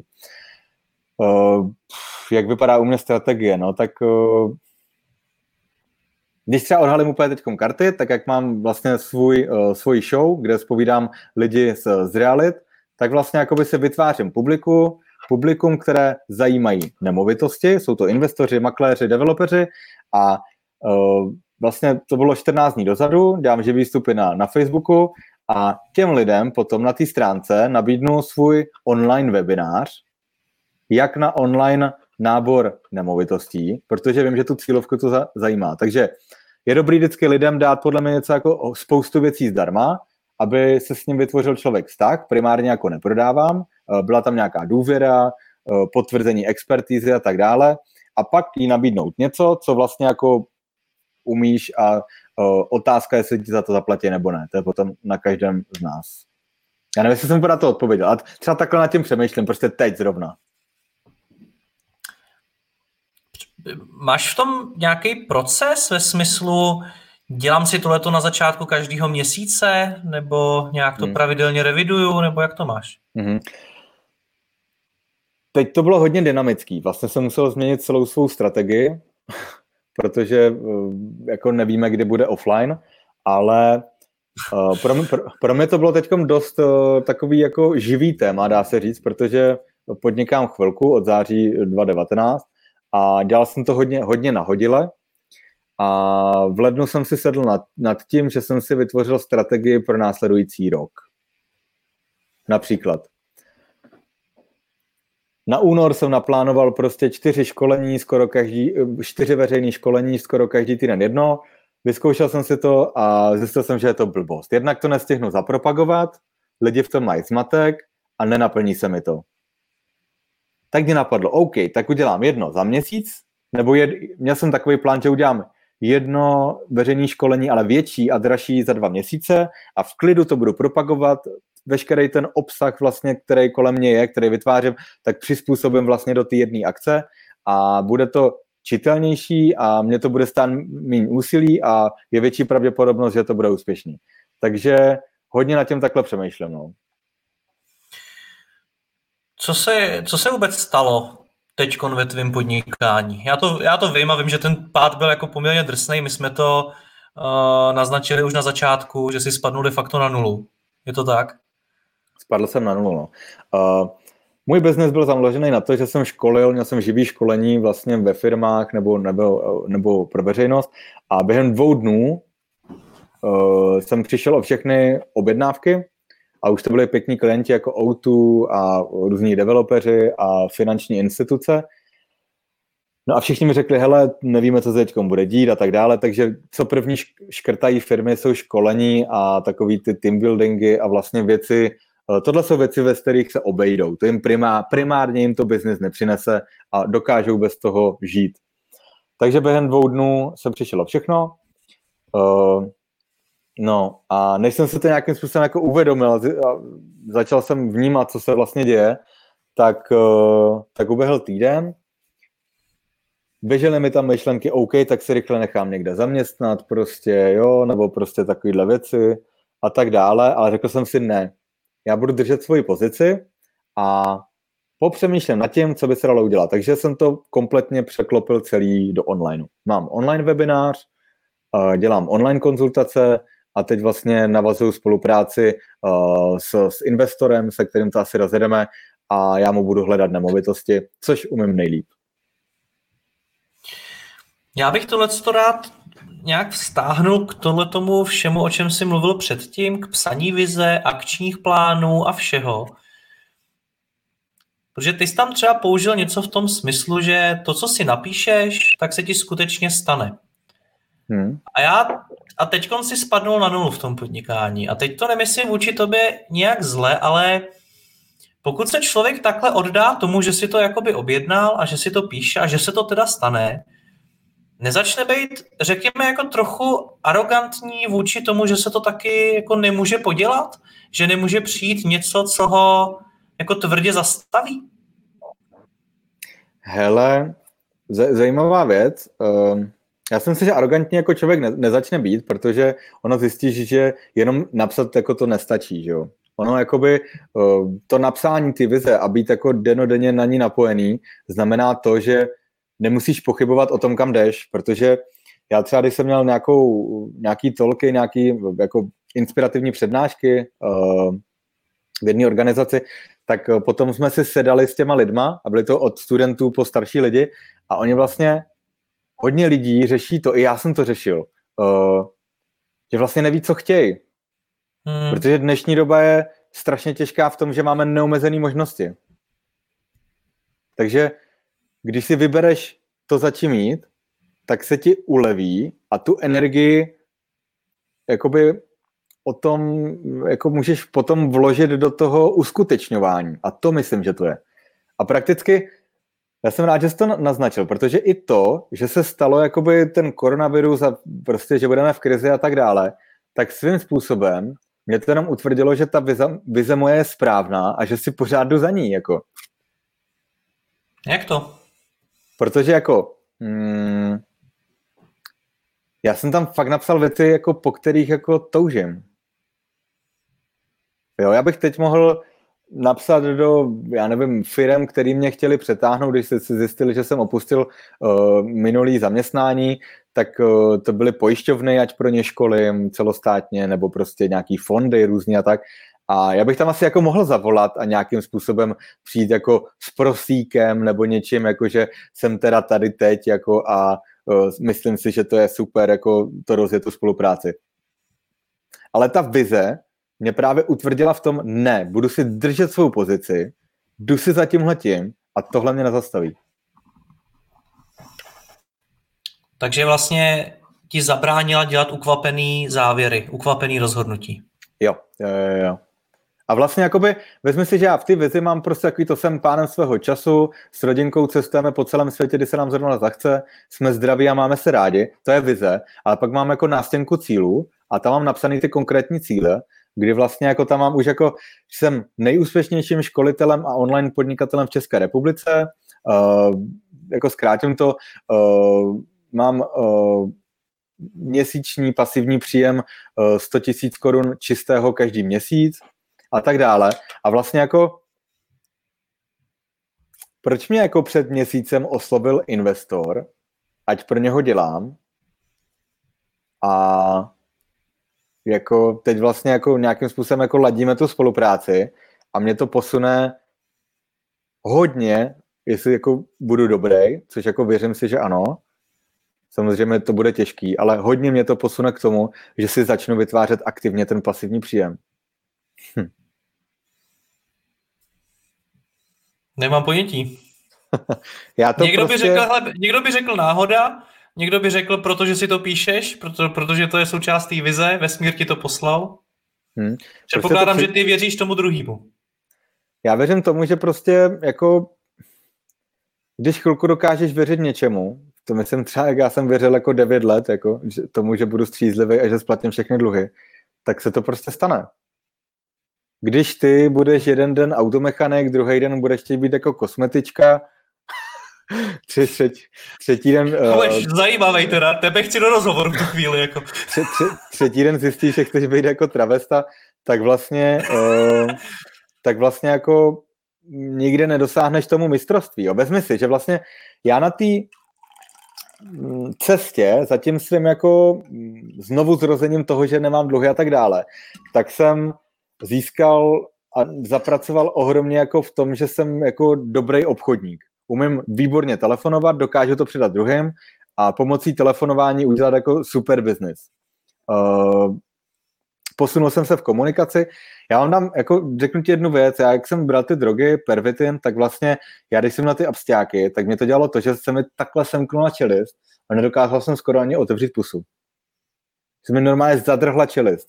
Já jsem reálně měl strach z toho, že mi vyskočí prostě ksicht z pantu, jo? Ale fakt prostě. Když to trošku odlehčím. A pořád jsem dělal jako nějaký kiky s rukama, občas ještě dělám jako palcema, že mám taky vyčvaktaný klouby, ale už se dokážu postavit před lidi a být klidnej, klidnej třeba. Hmm. Ještě před pár lety mi, mi to přišlo úplně jako nemyslitelný prostě. Hmm. A teď třeba v lednu jsem měl školení ve firmě, což jsou jako nejlepší ekonomové, co mají nejlepší ekonomky, mají investiční fond, a já jako Juraj Číšník je tam školím, jak mají nakupovat nemovitosti za sto miliony korun. Tak mi to vysvětli, čím to je. Jako když mi tady řekneš, že máš firmu, kde jsou lidi s nejlepšíma ekonomkama a ty tam jako číšník přijdeš a školíš je, tak jak je to možný?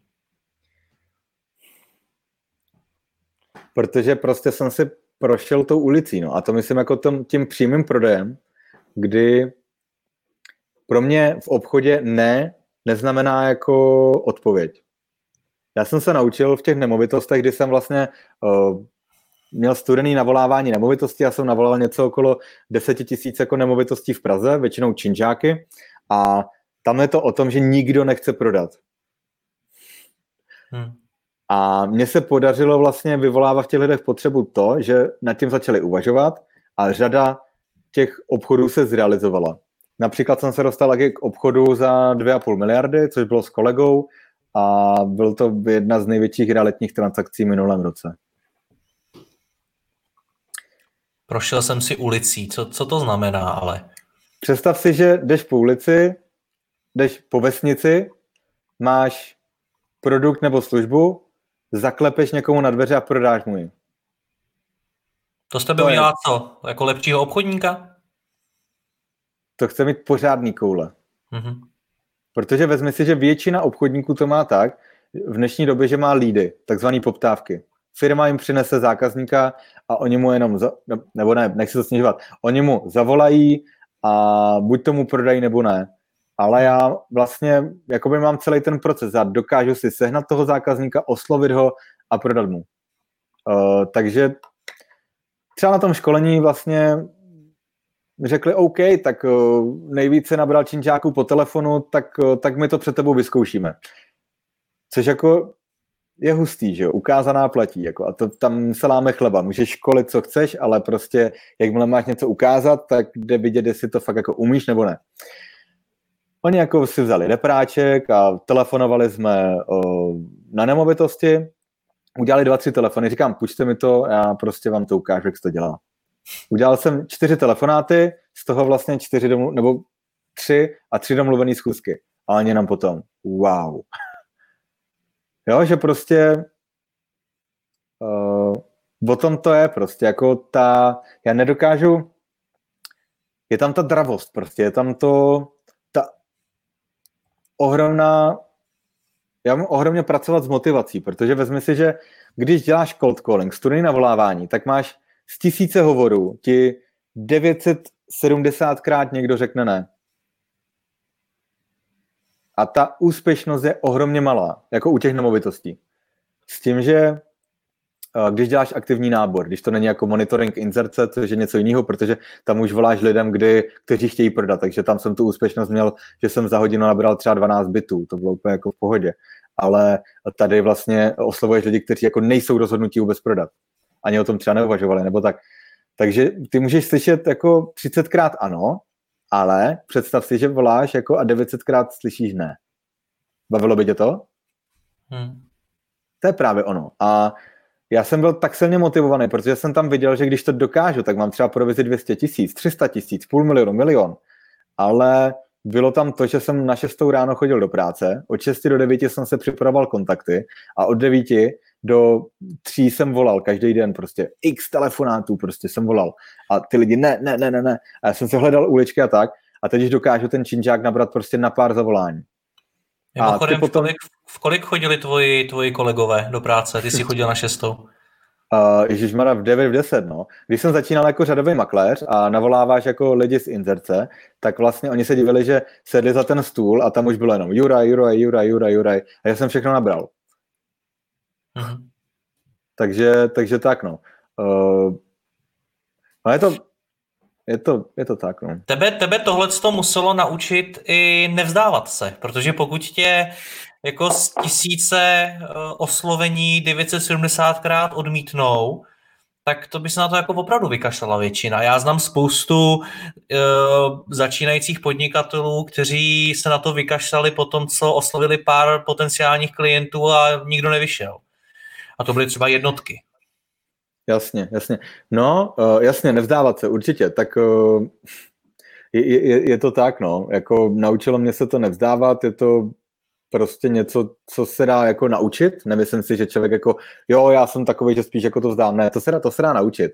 Je to o tom, že uh, jsem věděl, že to naberu. Jo. A jakmile jsem udělal potom první činžák, který jsem nabral a on se prodal, byl za čtyři sta čtyřicet milionů, tak vlastně...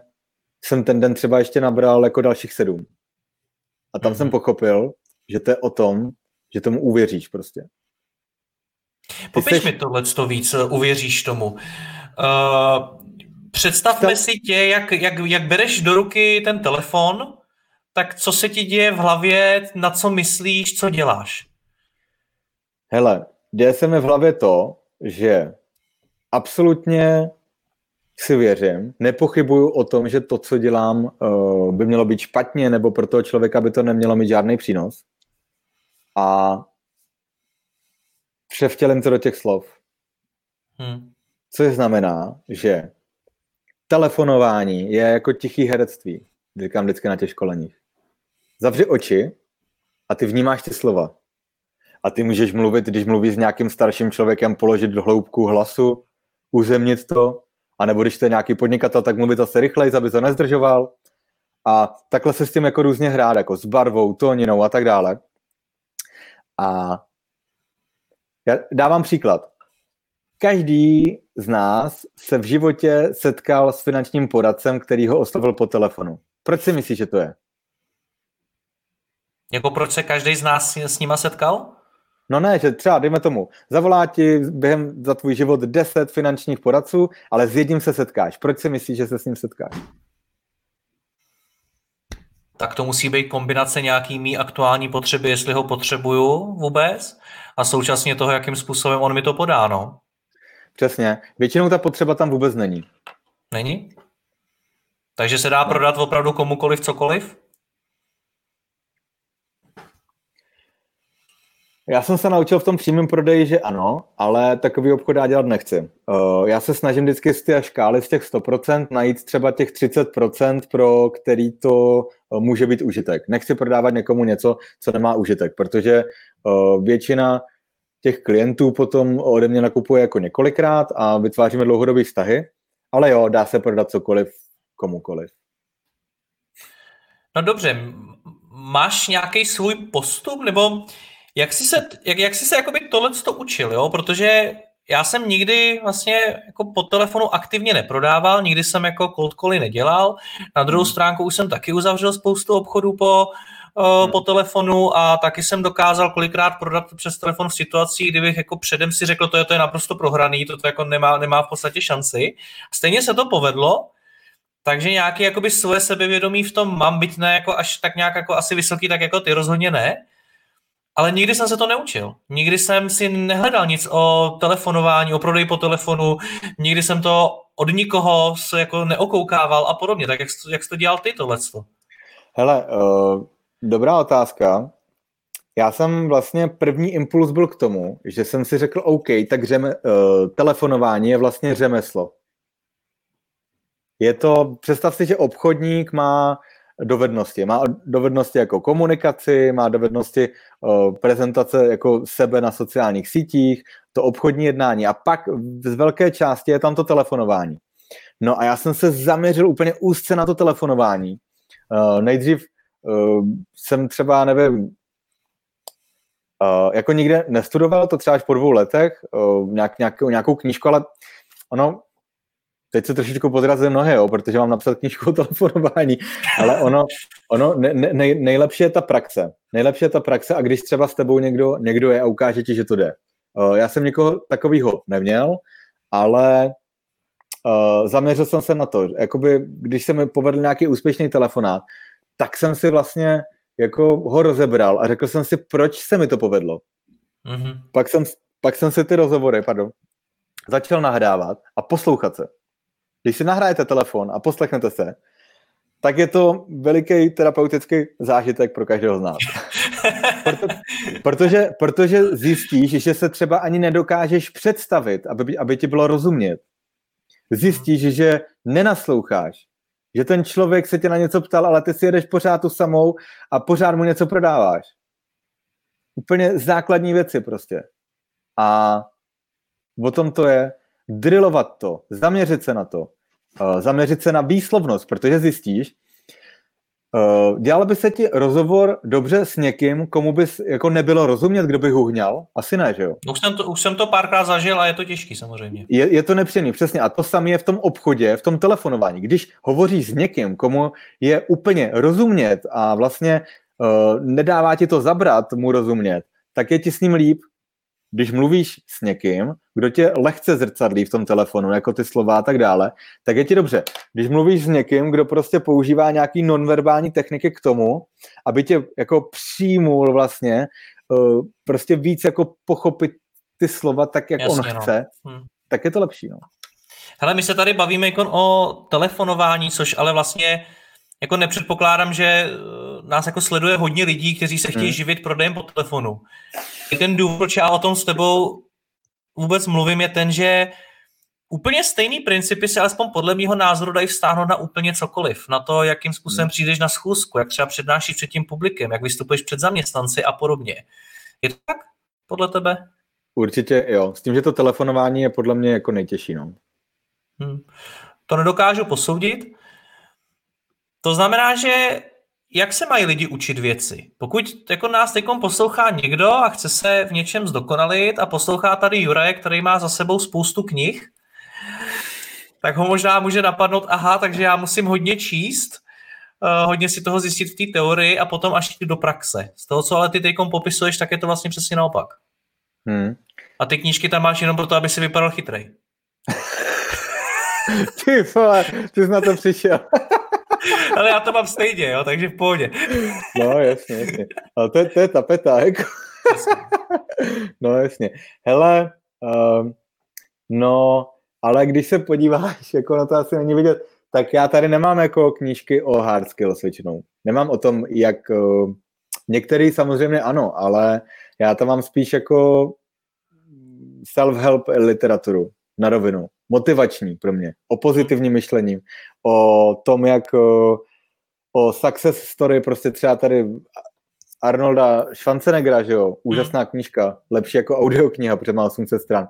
A, a to mi dává vlastně, jakoby, to mi dalo tu víru v sebe samo a tu sílu, ale abych jako se vrátil k otázce, jak se vlastně něco naučit, heleď, proniknout tím, no. Já jsem se telefonování učil, takže jednak jsem to dělal v té práci, takže jako jsem hodně byl v tom.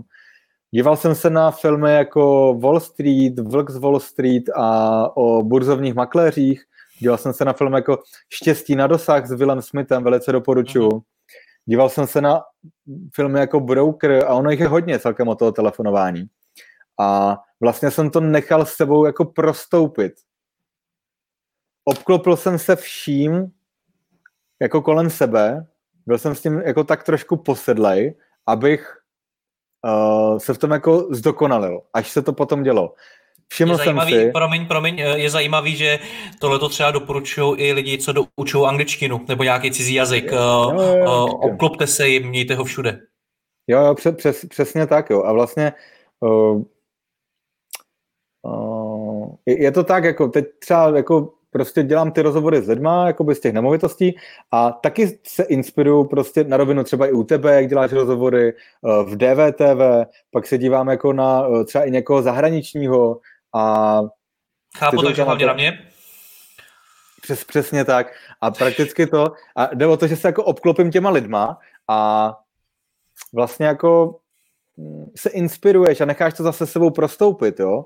A hmm. myslíš, myslíš na to, a vyloženě třeba mám tady knížku i jako mluvte jako tiskový mluvčí, ale mě to prostě nebaví, jako ty, uh, mě to prostě nebaví. Já spíš jako radši jdu, skočím do té praxe a vykonávám to. A ono, když to uděláš, nejtěžší je podle mě vždycky jako s něčím začít. A jakmile uděláš ten první krok, tak už ti to potom ukazuje, že prostě jo, tak ono to zase tak strašný není, pak se na to zpětně podíváš, studuješ sám sebe, řekneš ty jo, tady... Mě třeba vadilo, že v prvních rozhovorech jsem říkal takový to, uh, no a, a tak, takový ty výplňkový slova. A teď už to dělám míň. Hmm.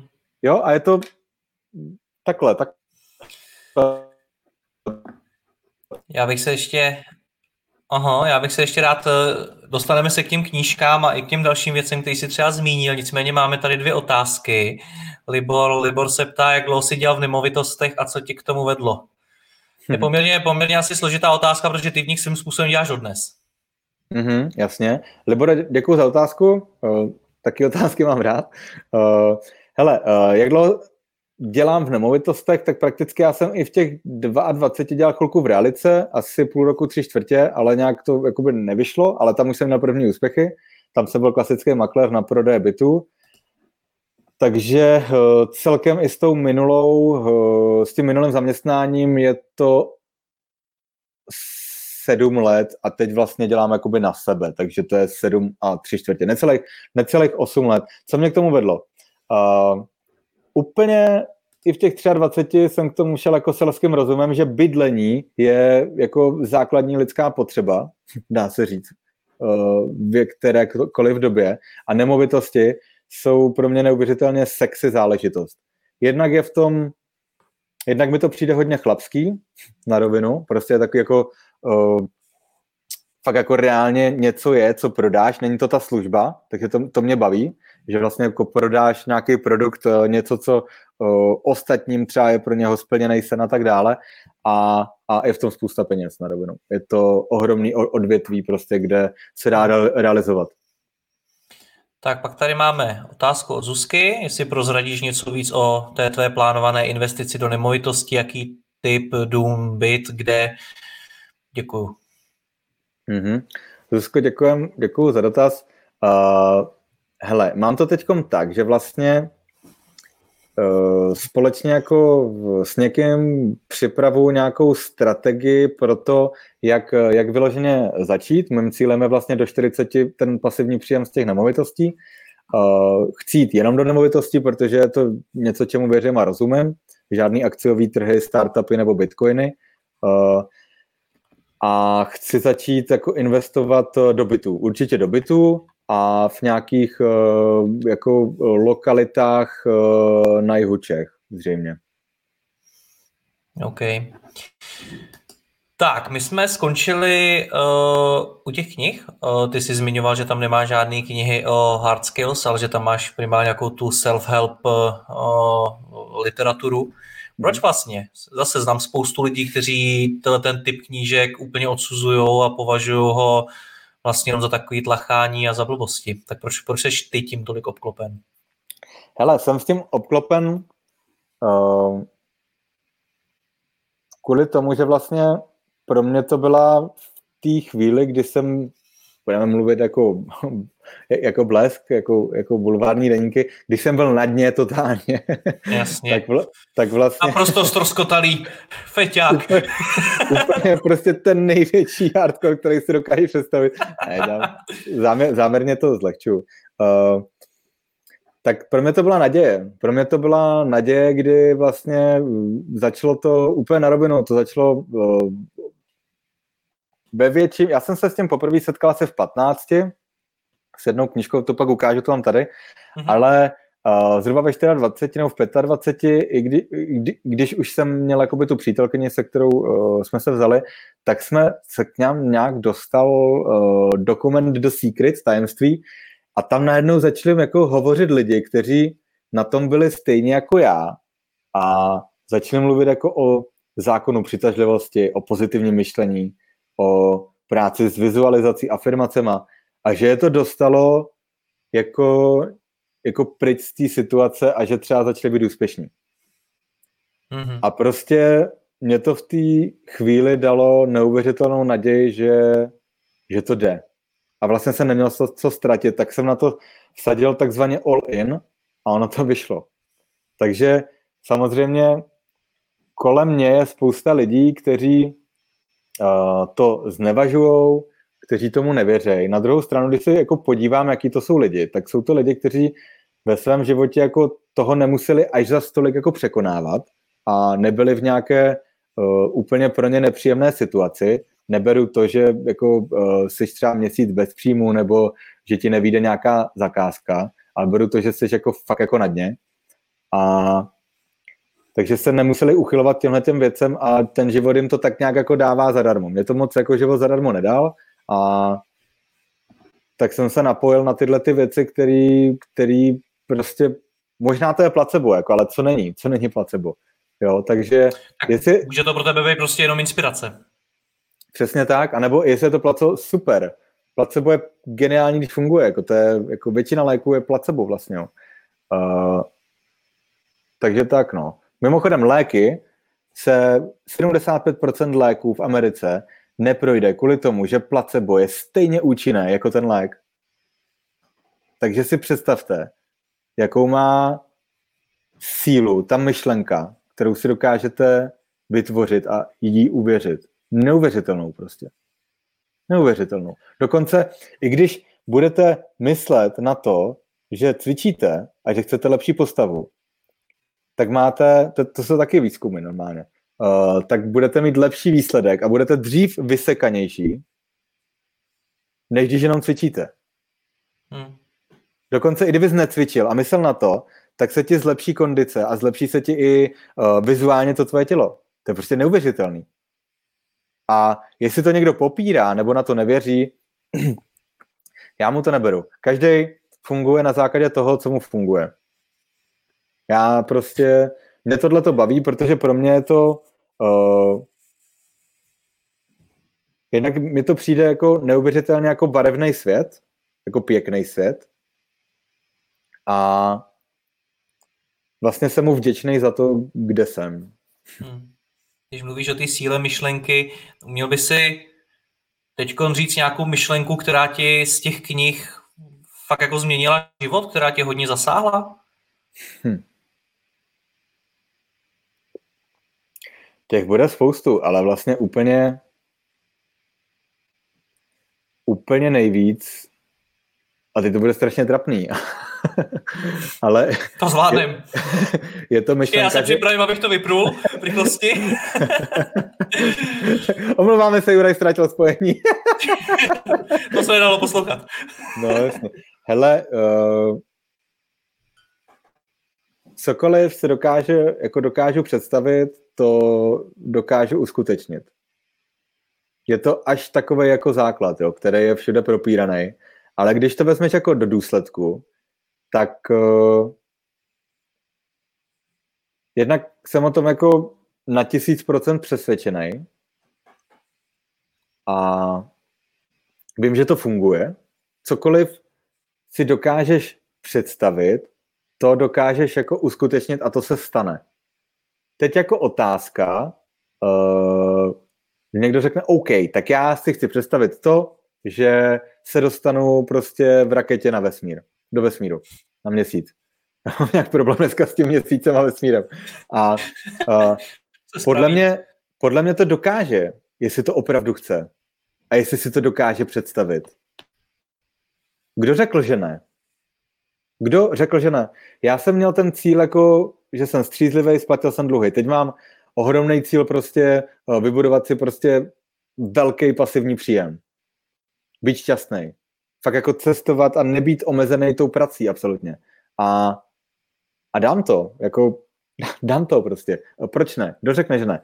Někdo jako z vrchu, nebo prostě někdo, nebo ty řekneš, hele, Juraj to nedá, tak to prostě nedá. Jako. Ne, tak to prostě není. A když ty tomu uvěříš, tak tě jako nic jako nezastaví na té cestě zatím. Nezastaví tě neúspěch. Cesta k tomu úspěchu, beru jako úspěch jako k tomu cíli, k tomu vykonání, k tomu obrazu, který chci žít, žít, tak vlastně je dlážděna tím neúspěchem. Když tě zastaví neúspěch, tak prostě jako to málo chceš, jako to, musíš si to zasloužit trošičku.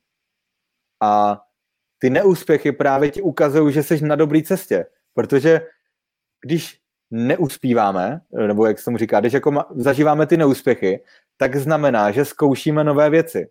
Že vystupujeme z té zóny toho, kde jsme silní, vystupujeme někam, kde to neznáme. A co se vlastně... teď děje v té krizi, že jo, mimochodem, že ti do toho skáču. Teď to hodně lidí dělá. Přesně tak. A vlastně my dva taky, je... mimochodem. Jo, jo, to je... Přes, přesně tak. To jsou ukazatelé toho, že vlastně... Uh... že se něco děje, to je dobře, jako ten neúspěch je, je dobrý. Neúspěch neznamená, že, že člověk selhal, ne. Neúspěch znamená, že třeba uh, to zkusil blbě, nebo že uh,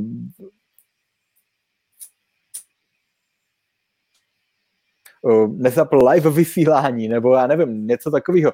Ale mě to třeba jako, víš co, já třeba, dám příklad, uh, od, za, uh, před rokem jsme začali stavět dům. Rozhodli jsme se, že to budeme stavět své pomoci, aby jsme ušetřili, protože ještě se neměl takový velký finanční prostředky. Předtím, než to začalo, tak jsem si říkal, ty vole, teď já jsem číšník, který je absolutně manuálně nezdatný a nevím nic o stavění domu. A teď stavím dům prostě. Hmm. Protože jsem tomu uvěřil, jako, to je celý. A... Mě teď ono mrzí docela, že nemůžeme dát na obrazovku tvoji fotku, která je stará tuším deset let, kterou jsem jednou ukazoval, kde teda opravdu, když si člověk představí jak z filmu, toho feťáka, tak uh, přibližně někdo takovej tam sedí. Přibližně tak si vypadal. A ty tu fotku občas ukazuješ. Jednou se neukázal. Jednou. A je to zajímavý pohled. Hmm, Když si bych... vezmu... Hmm. Tu... Má, máš ji tam někde? No já se, já se podívám, no, tak uvidíme, no. Uh... To ale to je opravdu, jako když ty tady mluvíš o té cestě, o tom, jak si věřit, o všech těch, těch jako vizích a, a vizualizacích a o všem, tak o tom mluví spousta lidí. Ale jako tobě to věřím, už jenom proto, že jsem viděl tu fotku, čeho ty jsi se dokázal dostat a kam až vlastně, no, kam, kam mm. až si to dokázal posunout. Jestli, mm. jestli ji nemáš, tak to nevadí, taky nehledej. Ne, nebudu ji hledat, fakt nevím, kde je. No. Nevadí, nevadí. Pojď nám ukázat ty knížky. Já jsem tě poprosil před natáčením, jestli bys si vybral nějaký knížky, které tě ovlivnily nejvíc. Mm-hmm. Tak co jsi našel? Hele, našel jsem tady příručku mladého svěštěna. Já myslím, že... Super. Hele, hele, tak první kniha, která mě ovlivnila, která se ke mně dostala v patnácti, tak je doktor Do- Joseph Murphy Moc podvědomí. Aha. A ta je vlastně o tom, že uh, tam hodně pracuje s tou silou ty myšlenky. Uh, já jsem si to poprvé přečetl v těch patnácti a říkal jsem si wow. Uh, a prostě já tady mám spousta jako tyjo. Třeba nikdy nevyslovujte negativní myšlenku. Změňte ji okamžitě na pozitivní představu a do vašeho života vstoupí pozitivní myšlení. A je to právě ono, protože vezmi si, že na co zaměříš pozornost, tak to ukládáš jako do svého podvědomí a to se ti děje, to přitahuješ. Já znám hodně lidí, kteří v Praze žijeme v takové bublině jako toho narcismu a toho motivačního světa a těch úspěchů a tak dále, jenže prostě je tady prostě devadesát devět procent lidí okolo nás, kteří jsou úplně v jiném jako světě, jo. Uh, my jsme se o tom hodně bavili, že prostě i v dnešní hmm. situaci je dobrý ty zprávy jako na televizní noviny, vůbec, na televizní noviny a prostě bulvár vůbec nesledovat, protože ti to změní myšlení hnedka. A když ty se obklopíš jako to, že po práci si jako dáš pivko, podíváš se na fotbal, podíváš se na televizní zprávy a pak se podíváš na ordinaci v Růžové zahradě, tak ten život, ten život tak jako podle toho bude vypadat. Ale když na sobě budeš makat prostě a každý den přečteš, já nevím, deset stránek, například tyhle ty knížky a zjistíš, že uh, dokážeš vlastně ovlivňovat svoje myšlení, tak si řekneš, ty brďo, jako fakt, jo. Tak to je hustý. A pak zjistíš, že uvnitř v sobě máš ohromný vnitřní svět, který je vlastně tvoje zahrada. Když na tu zahradu sedeš, tak prostě ti uh, to bude dávat jako, to se ti bude dít, ale když začneš kultivovat svůj mysl a řekneš si, OK, tak já se budu zaměřovat na myšlenky, které prostě mě budou držet v tom, že jsem v pohodě, budu třeba ráno jako zkoušet meditaci a takovéhle věci, tak zjistíš, že můžeš na sebe pracovat a že to pak přináší ty výsledky. Takže to je první. Moc podvědomí. To, co ukládáme, na co myslíme, to se nám ukládá do podvědomí a to vlastně nám nějakým způsobem jako potom formuje. Dokonce já jsem uh, začal dělat takovou jednu věc, uh, uh, máme dva světy. Ten, který je reálně teď, když jsme jako uh, vzhůru a druhý svět, když sníme a uh, jsme jako ve snu. Spíme. No a já jsem měl takovou ještě nedořešenou takovou jednu věc jako z minulosti, že jsem ještě jednomu kámošovi dlužil peníze a mně se to začalo objevovat v těch snech. A začalo mě to trápit. Přišlo to z toho podvědomí vlastně. Bylo to relativně dávno. A byl to jeden kamarád jako ze Zlína, a mě to fakt jako trápilo, probíral jsem to jako i s Anetkou, s manželkou. A ona, no tak to vyřeš. Tak to prostě vyřeš. A já, tyjo, já mu nemůžu zavolat prostě po jedenácti, dvanácti letech. Jako, když jsem jako v očích něho úplnej loser. Ona, no tak to vyřeš. A čeho se bojíš? No, že mu dlužím nějaký peníze, ale už si nepamatuju přesně kolik. Tak já jsem našel jeho číslo. Zavolal jsem mu. On úplně, cože? Omluvil jsem se mu. Takhle se mi třepal hlas. To bylo asi jako před Vánocema to bylo. Teď. Zeptal jsem se, že jako bych chtěl vyrovnat jakoby ty účty, kolik to je. On řekl padesát tisíc. A já jsem řekl, OK, tak já to zítra pošlu. Tak jsem mu to poslal a mám to vyřešený. A já teda musím k tomu doplnit, že když se mi to to vyprávěl krátce po tom, co se to stalo, takže jsi z toho měl jako velmi dobrý pocit, že ti to jako extrémně ovlivnilo tvoji náladu. Přesně tak, já vlastně jako jsem vyřešil jakoby bubáka v sobě, a který mi dokázal, jako byl v tom podvědomí a vyplavoval se mi v těch snech. Ono, ono to je i v terapii, jo? Že třeba uh, jsem měl ještě takovou jednu jako silnou věc, ale to, teď nebudu to. Tak jdeme, jdeme dál, jo? Další knížka. Pak tam byla ještě jedna. Klidně, jestli chceš, klidně, jestli tu věc chceš o té terapii říct, tak ji klidně řekni, pokud je, je podle tebe důležitá. Uh, no, vlastně ani ne. OK, OK, tak tě do toho nebudeme nutit. Tak pojďme na druhou knížku. Pohodě. Uh, tak abych to řekl, jak to bylo nějak jako... Tak, druhá knížka, určitě tohle. Napoleon Aha. Hill, myšlení, myšlením k bohatství. To je hodně, to má hodně tak... populární. Hm? Je.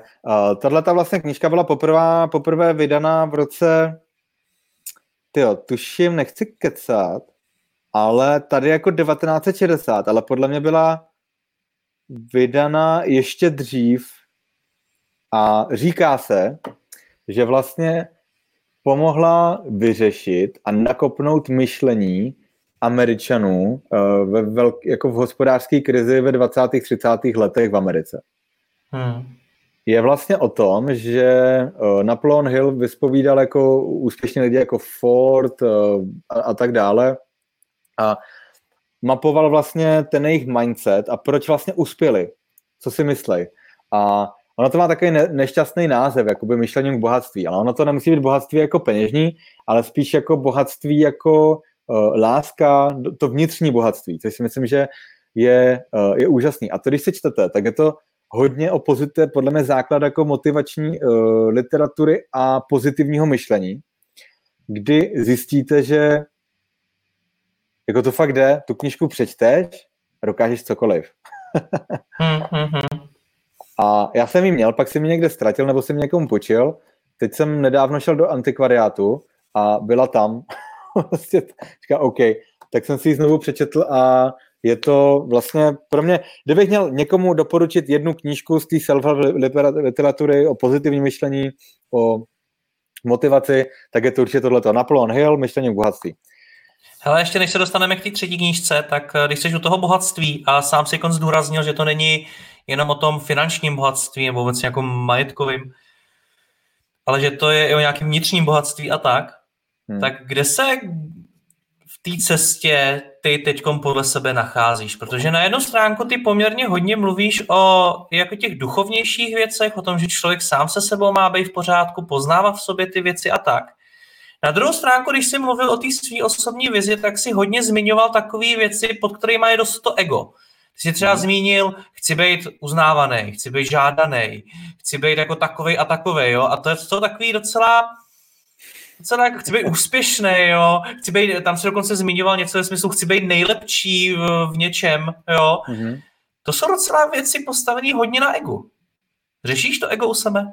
Hele, záleží, no, jestli je to ego nebo ne. Dívej, já když jsem vlastně se chtěl dostat z toho bodu A do bodu B, tak uh, jsem zjistil, že to nemůžu mít založený na bohatství jako peněz, jakoby peníze. peníze. Uh, já jsem začal, první, co jsem začal, tak vlastně pracovat na sobě a budovat vztahy znovu. Takže, a to jsem řešil poměrně dlouhé vztahy. Já jsem šel jakoby přesně naopak. Já jsem první budoval uh, ten, jakoby, uh, to, že jsem, dok- já dokážu být sám se sebou relativně dlouho a jsem spokojený. Ne- ne- nedělá mi to nějakým způsobem jako strach, deprese, úzkosti nebo tak. Uh, mám Když to řeknu takhle, tak mám jako fakt pevný vztah s tou Anetkou, kdy bylo to štěstí, byla to náhoda, prostě otázka, jo. Ale je to pro mě vlastně člověk, který pro mě znamená jako všechno na světě a spolu jsme vlastně, spolu dokážeme cokoliv. A až vlastně to mě naučila i ona. Já jsem vlastně Uh, I když jsem abstinoval a chtěl splatit ty dluhy, tak jsem to měl všechno založené na tom, musím vydělávat spoustu peněz, prostě chci, prostě půjdu přes mrtvoly a tak dále. A i ona mi ukázala, jako, že hele, jako, myslíš si, že tohle je dobrá cesta? A hmm. začal jsem to hodně, samozřejmě to tam furt bylo v té hlavě, ale začal jsem to vlastně dělat na těch vztazích, na tom, že jsem si vy... vytvořil s ní jako ohromný vztah, kde se začneme, kde si dokážeme jako hovořit o všem a tak dále. A zpátky k tvý otázce, uh, jestli to není ego, hele, jak bych to řekl, uh, já si myslím, že jsem pokornej dost, na druhou stranu se chci do, jako dostat nejvejš, no, když to řeknu takhle me- metaforou. Uh, já nemám problém veřejně říct, že mám rád peníze, dokážu si je vydělat, nejsou pro mě vším, to určitě ne, já dokážu žít jako s málem a prakticky dokázal bych uh, žít v chudobě, ale podle, protože jsem v ní žil, ale tady jde o to, že uh, já si vždycky pokládám otázky, jako uh, ohledně peněz, tak buď to je můžeš mít, anebo nemít. Chci je. Ohledně úspěchu, buď to jako můžeš být ve svém měřítku jako neúspěšnej, anebo úspěšnej, chci být úspěšnej. Rozumím. Hm. Mě tam ještě u těch tvých cílů zaujala jedna věc, když, když teď přemýšlím nad tím, co říkáš, a to, že řada těch cílů je vlastně závislá na někom jiným. Že tam je velmi málo cílů, který jsi vyjmenoval, který by byly závislí sto procent na tobě. To je, budeš nejlepší v Česku nebo nebudeš nejlepší v Česku, to v zásadě nemůžeš sto procent ovlivnit. To se může stát, ale taky vždycky může být někdo lepší než ty, když se prostě přetrhneš. Mm-hmm. Stejně tak tam řada těch dalších cílů, to jestli budeš žádanej a podobně, tak to je taky něco, na čem ty můžeš tvrdě makat a samozřejmě ten zájem lidí si přitáhnout a tak, ale pak třeba může přijít hele, ekonomická krize nebo něco a končí to, anebo prostě přijde někdo lepší a tak dál. Mm-hmm. Přemýšlíš nad tím, jestli vlastně jako to tvoje štěstí, ta tvoje radost není závislá na někom jiným, kdo ti, kdo ti to může relativně jednoduše vzít? Jo. Mm, mně přijde, že cokoliv si vyjmenoval, tak vlastně mi jakoby nemůže nikdo vzít. Samozřejmě, že přijde někdo lepší, samozřejmě, že bude dalších jako tisíc školitelů nebo podnikatelů nebo prostě investorů, kteří budou lepší, ale dostat se mezi ten top záleží jenom na mě. Já třeba, když jsem před, taky jako měl dřív tu vizi být nejlepší, třeba nejlepší na rozhovory, nejlepší moderátor, tak jsem první, co, co mi jako došlo, bylo to, že mě to nutí dělat věci, které vlastně dělat nechci. A že je dělám jenom proto, abych uh, se tím jako nejlepším stal, ale to nejlepší neznamená jako nejlepší v těch hodnotách, který, které má já třeba žiju, které mm-hmm. jsou pro mě důležitější. No a druhá věc, která mi došla, tak samozřejmě, že to je jako neskutečně dlouhá cesta v průběhu, který se jako může stát tak strašně moc věcí, které ty nemůžeš ovlivnit. A na konci jako je co? Jako, jako přijde někdo a řekne mi, ano, seš skutečně nejlepší. Přišel někdo takhle za Martinem Veselovským nebo za Václavem Moravcem nebo za, za kýmkoliv dalším z těch jako, asi nejpopulárnějších moderátorů v Česku a dali jim medaily, že jsou nejlepší. Je to vlastně cíl, který není vymezený.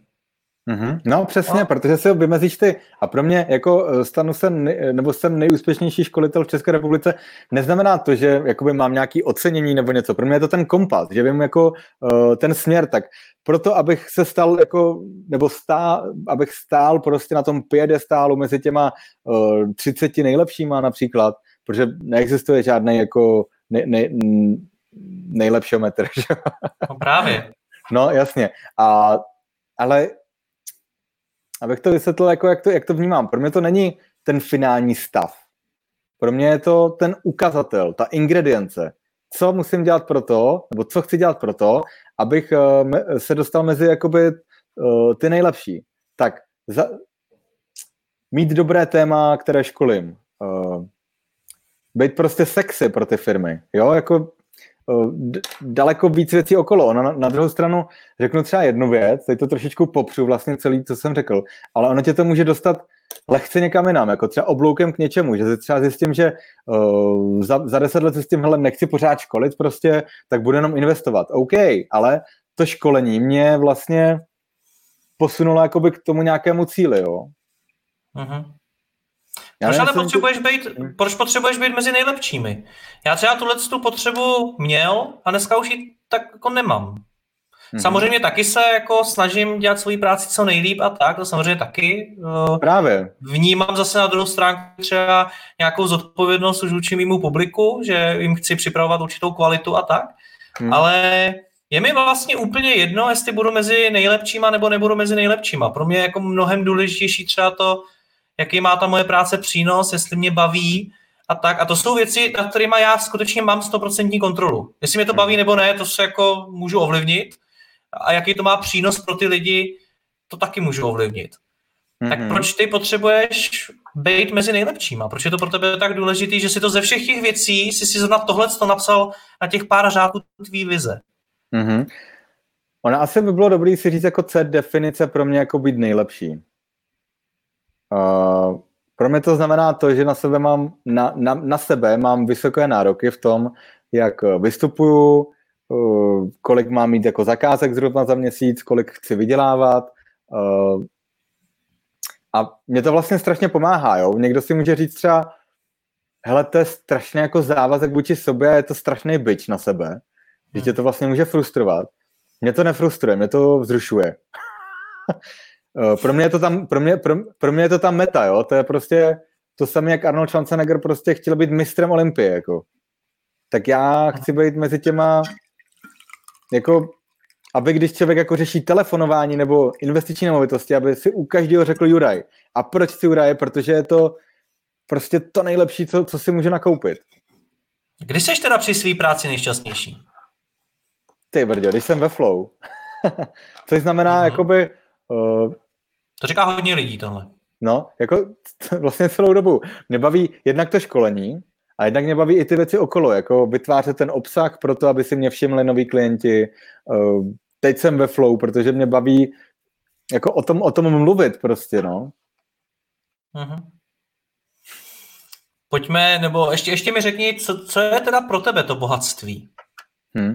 Hele, pro mě je bohatství asi jako, to je zajímavá otázka, co je pro mě bohatství, no.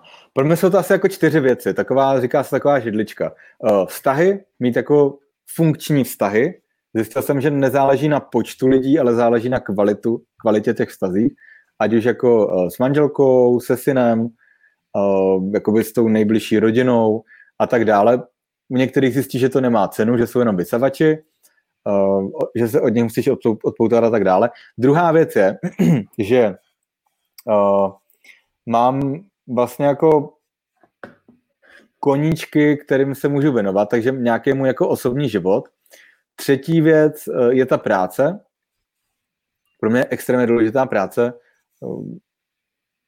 Za každým úspěšným mužem hledají prostě nevyspanou ženu. Že? To jsem řekl nedávno manželce. Vždycky ty si natáčíš ty svoje live streamy a já tady s Robinkem nespím, že? Protože kojíme. Takže jsem to jako převrátil. No a, a ta čtvrtá je uh, podle mě důležitá uh, a to jsou ty peníze. No. Schopnost pro mě, že umím vydělat peníze a jako jsem vědomý svý hodnoty, no. Já myslím, že s tím má hodně lidí problém, že říká, a to nedělám pro peníze a tak dále. Uh, OK, ale já to beru tak, že vlastně, když chceš někoho milovat, tak aspoň já jsem to zjistil tak, že nejdřív jako je dobré se naučit mít rád sám sebe. Naučit se mm-hmm. mít rád jako své tělo, své pocity, netrýznice a tak dále, protože já jsem tohle to hodně dělal. A jakmile jsem se naučil nejdřív jako mít rád sám sebe, tak jsem jako dokázal opětovat tu lásku jako někomu jinému a jako hodně. O, oddat se a tak dále. A to říct jako to, že rád vydělávám peníze, pro mě to je hra. Pro mě to není jako životně důležitý, ale mě to baví prostě. Mě to prostě baví. Jsem obchodník, mě to baví. Hmm. To, to, co říkáš o té lásce, tak když se vrátíme k tomu, co jsi říkal předtím, třeba o tom přednášení nebo telefonování, tak když budeš první jako v pohodě sám se sebou v hlavě, tak tím pádem budeš v pohodě na tom pódiu nebo v tom telefonu. To je vlastně jako, to je i v tom, co ty, co ty říkáš. Super, co ta třetí knížka? Hele, třetí knížka, určitě budou spoustu lidí znát, je mnich, který prodal své Ferrari a mimochodem syna jsme pojmenovali eh, Robin. A opravdu kvůli tomu? Kvůli tomu a... autorovi? No úplně ne, ale jako úplně ne, ale pak jako jsem k tomu byl víc nakloněný, my jsme chtěli dát Jáchym a ještě, ještě jedno, to nevím, to už se pamatuju. No a Robin, Robin vyhrál prostě. Mm-hmm. A tak, mnich, který prodal své Ferrari. Krásná kniha, smyšlený příběh o tom, že právník kdesi v Americe měl to Ferrari, vlastně duševně stroskotal, vyhořel úplně a tak a pak šel hledat jakési štěstí jako na, na východ do Asie a někdo mu řekl, že existuje nějaký kmen, který ho naučí prostě pradávnému umění vizualizace, pozitivního myšlení a tak dále. No a já jsem to četl v té době vlastně nějak těsně po tom, co jsem zhlédl ten dokument Tajemství a tohle pro mě bylo úplně jako vlastně satisfakce, no. Protože já jsem se do toho vlastně úplně vžil v tom, že já jsem v těch devatenácti letech jako i, jako byla, bylo období, kde jsem vydělával velké peníze, žil jsem se na vysoké noze a pak jsem o všechno přišel. No a tohle mi vlastně dalo jakýsi jako kompas na to, na co bych se mohl zaměřit. Protože já jsem vlastně z začátku zkoušel fakt jako strašně moc věcí. Napsal jsem si šek, že prostě za pět, jak to udělal Jim Carrey, že jo, že si napsal šek, že za pět let vydělá uh, jako herec, dostane prostě deset milionů dolarů a tak dále. Nakonec se mu to podařilo za tři, ale on taky sám mluví o tom, že to, to jediné mu jakoby nepomohlo, ale že mu pomohlo hodně ty vizualizace a tak dále. Takže to bylo to, co vlastně uh, mi to dalo, jako tu vděčnost a tak dále. Když jsme, když jsme u tohohle z toho, tak ty i já jsme potkali už poměrně jako hodně velmi bohatých lidí, velmi úspěšných lidí. Konec konců i ty máš i ve svých rozhovorech lidi, kteří mají obrovský pasivní příjmy kolikrát a fakt jako vydělávají pořádný prachy.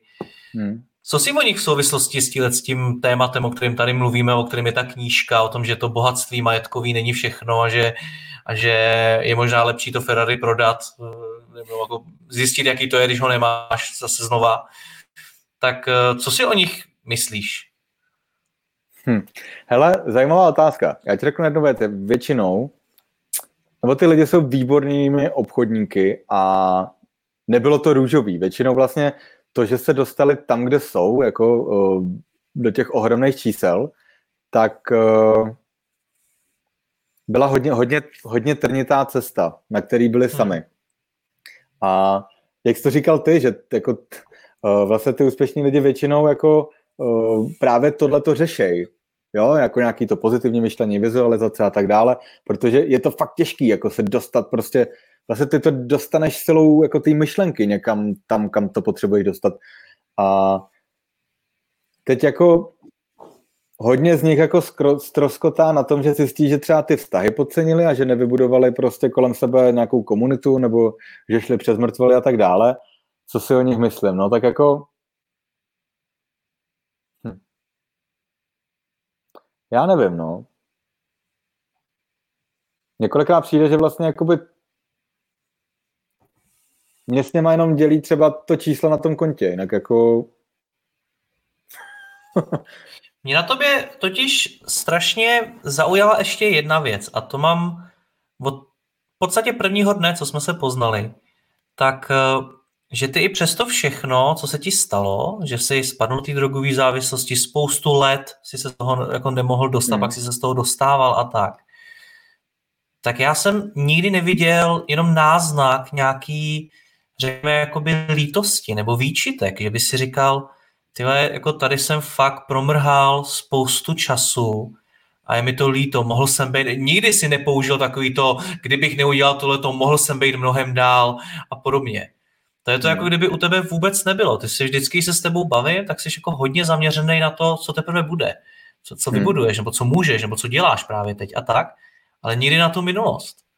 Hmm. Což je taky tak. Poměrně jako vzácná vlastnost, když si vezmeš, kolik lidí kolem nás jako řeší neustále svoji minulost a často používají právě ty věty typu, kdybych něco, tak jsem mohl být někde jinde a podobně.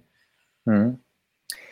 No, tak to je vlastně tím, jednak jsem byl dlouho v terapii na rovinu, takže tam jsem si to, to, tu minulost, minulosti se dá pořád babrat, a, a je, tam, je tam toho samozřejmě hodně a pak ještě jsou nějaký takový ty, a, ježiš, jak jsem říkal, teď ani nevím, rodinný konstelace, to je taky třeba plný úlet, jako.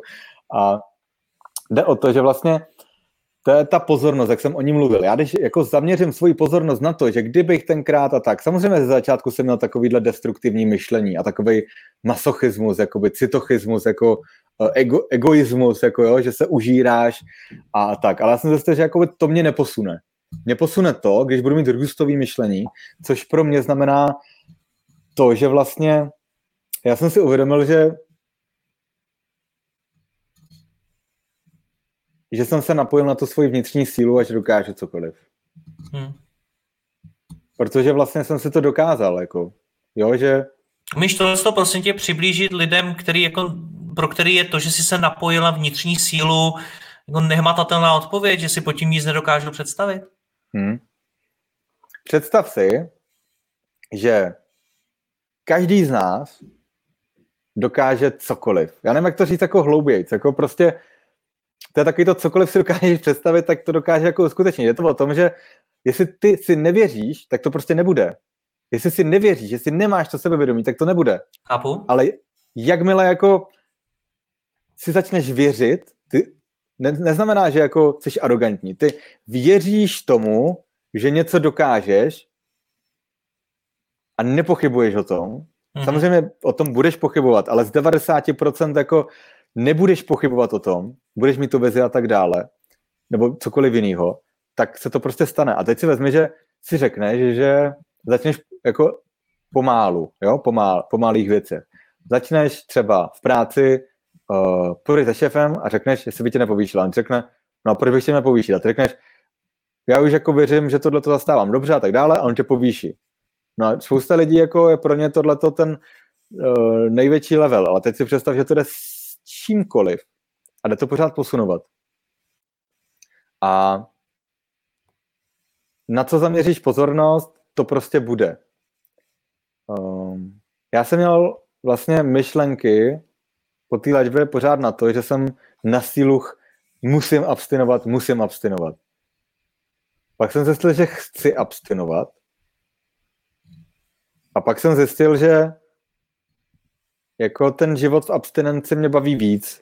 Zaměřil jsem pozornost na to, že jsem se přestal bát jako být čistý a zaměřil jsem pozornost na to, že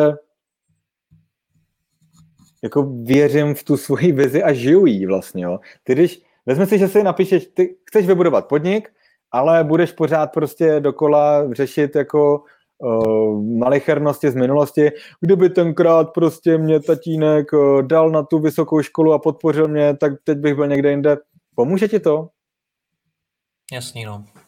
Jo, a to prostě jako pozorovat to, na co ten člověk myslí. A když jako tohleto jako dáš pryč, tak ono to za chvilku odezní. Ale když se tady jako bavíme o té pozornosti, na co jí dávat a myslet vlastně pozitivně a tak. Tak na co máme myslet teď v této době, kdy jako není zrovna příjemná doba, že jo? Jsme zavřený doma, natáčíme to v karanténě. A, a Matěj Sita tady píše, že seš frajer. chodí, chodí řada zajímavých komentářů. Děkujeme za ně. Co bys teď řekl lidem, jo? Když, když si představím, já v mým biznisovým rybníčku, kde jsem v kontaktu s mnoha firmama, s mnoha podnikatelema a znám prostě tykom příběhy lidí, kteří fakt jako propouštějí většinu svých zaměstnanců a jejich firmy na tom nejsou dobře. Procházejí si teď možná někteří nejnáročnějším obdobím svého života a já tady teď dělám rozhovor s člověkem, který prošel jako hodně velkou, hodně špatným příběhem.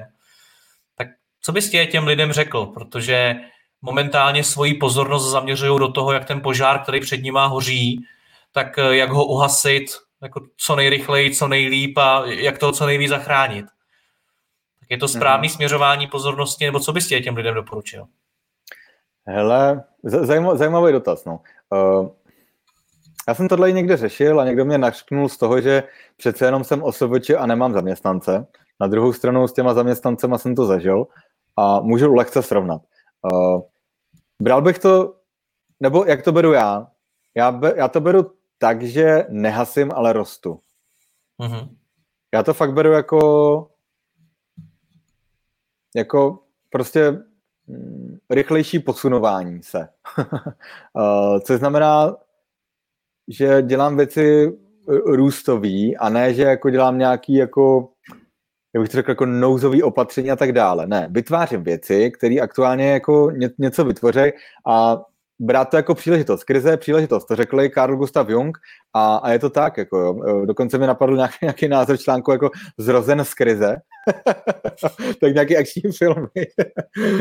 Expendables jako čtyři. No mimochodem, mimochodem, když jsi u toho, tak je zajímavý, že když se jako bavím s těmi podnikateli, tak mi mnoho z nich říká, že tu svoji firmu založili v té poslední velké krizi, těch dvacet osm dvacet devět. Jo?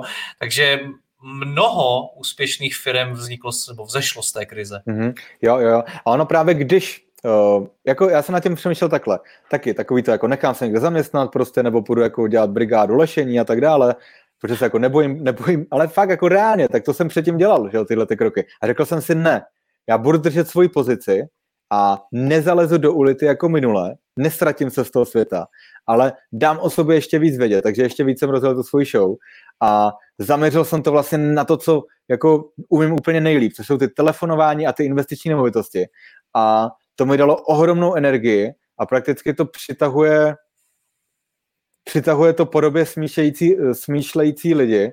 A zase, jakoby, já jsem byl na jihu, byl jsem u, u, u maminky od manželky, tchyně a tam byl ten koloběh, jako prostě bulvární časopisy na stole, večer televizní noviny a vlastně zjistil, že jsi úplně v prdeli, protože všude jako, já jsem měl autem jako z jihu do Prahy a to bylo jenom prostě, aktuálně máme čtyři, čtyři mrtví, prostě tohle, tohle a asi přepl jsem čtyři stanice a mluvilo se jenom o mrtvejch.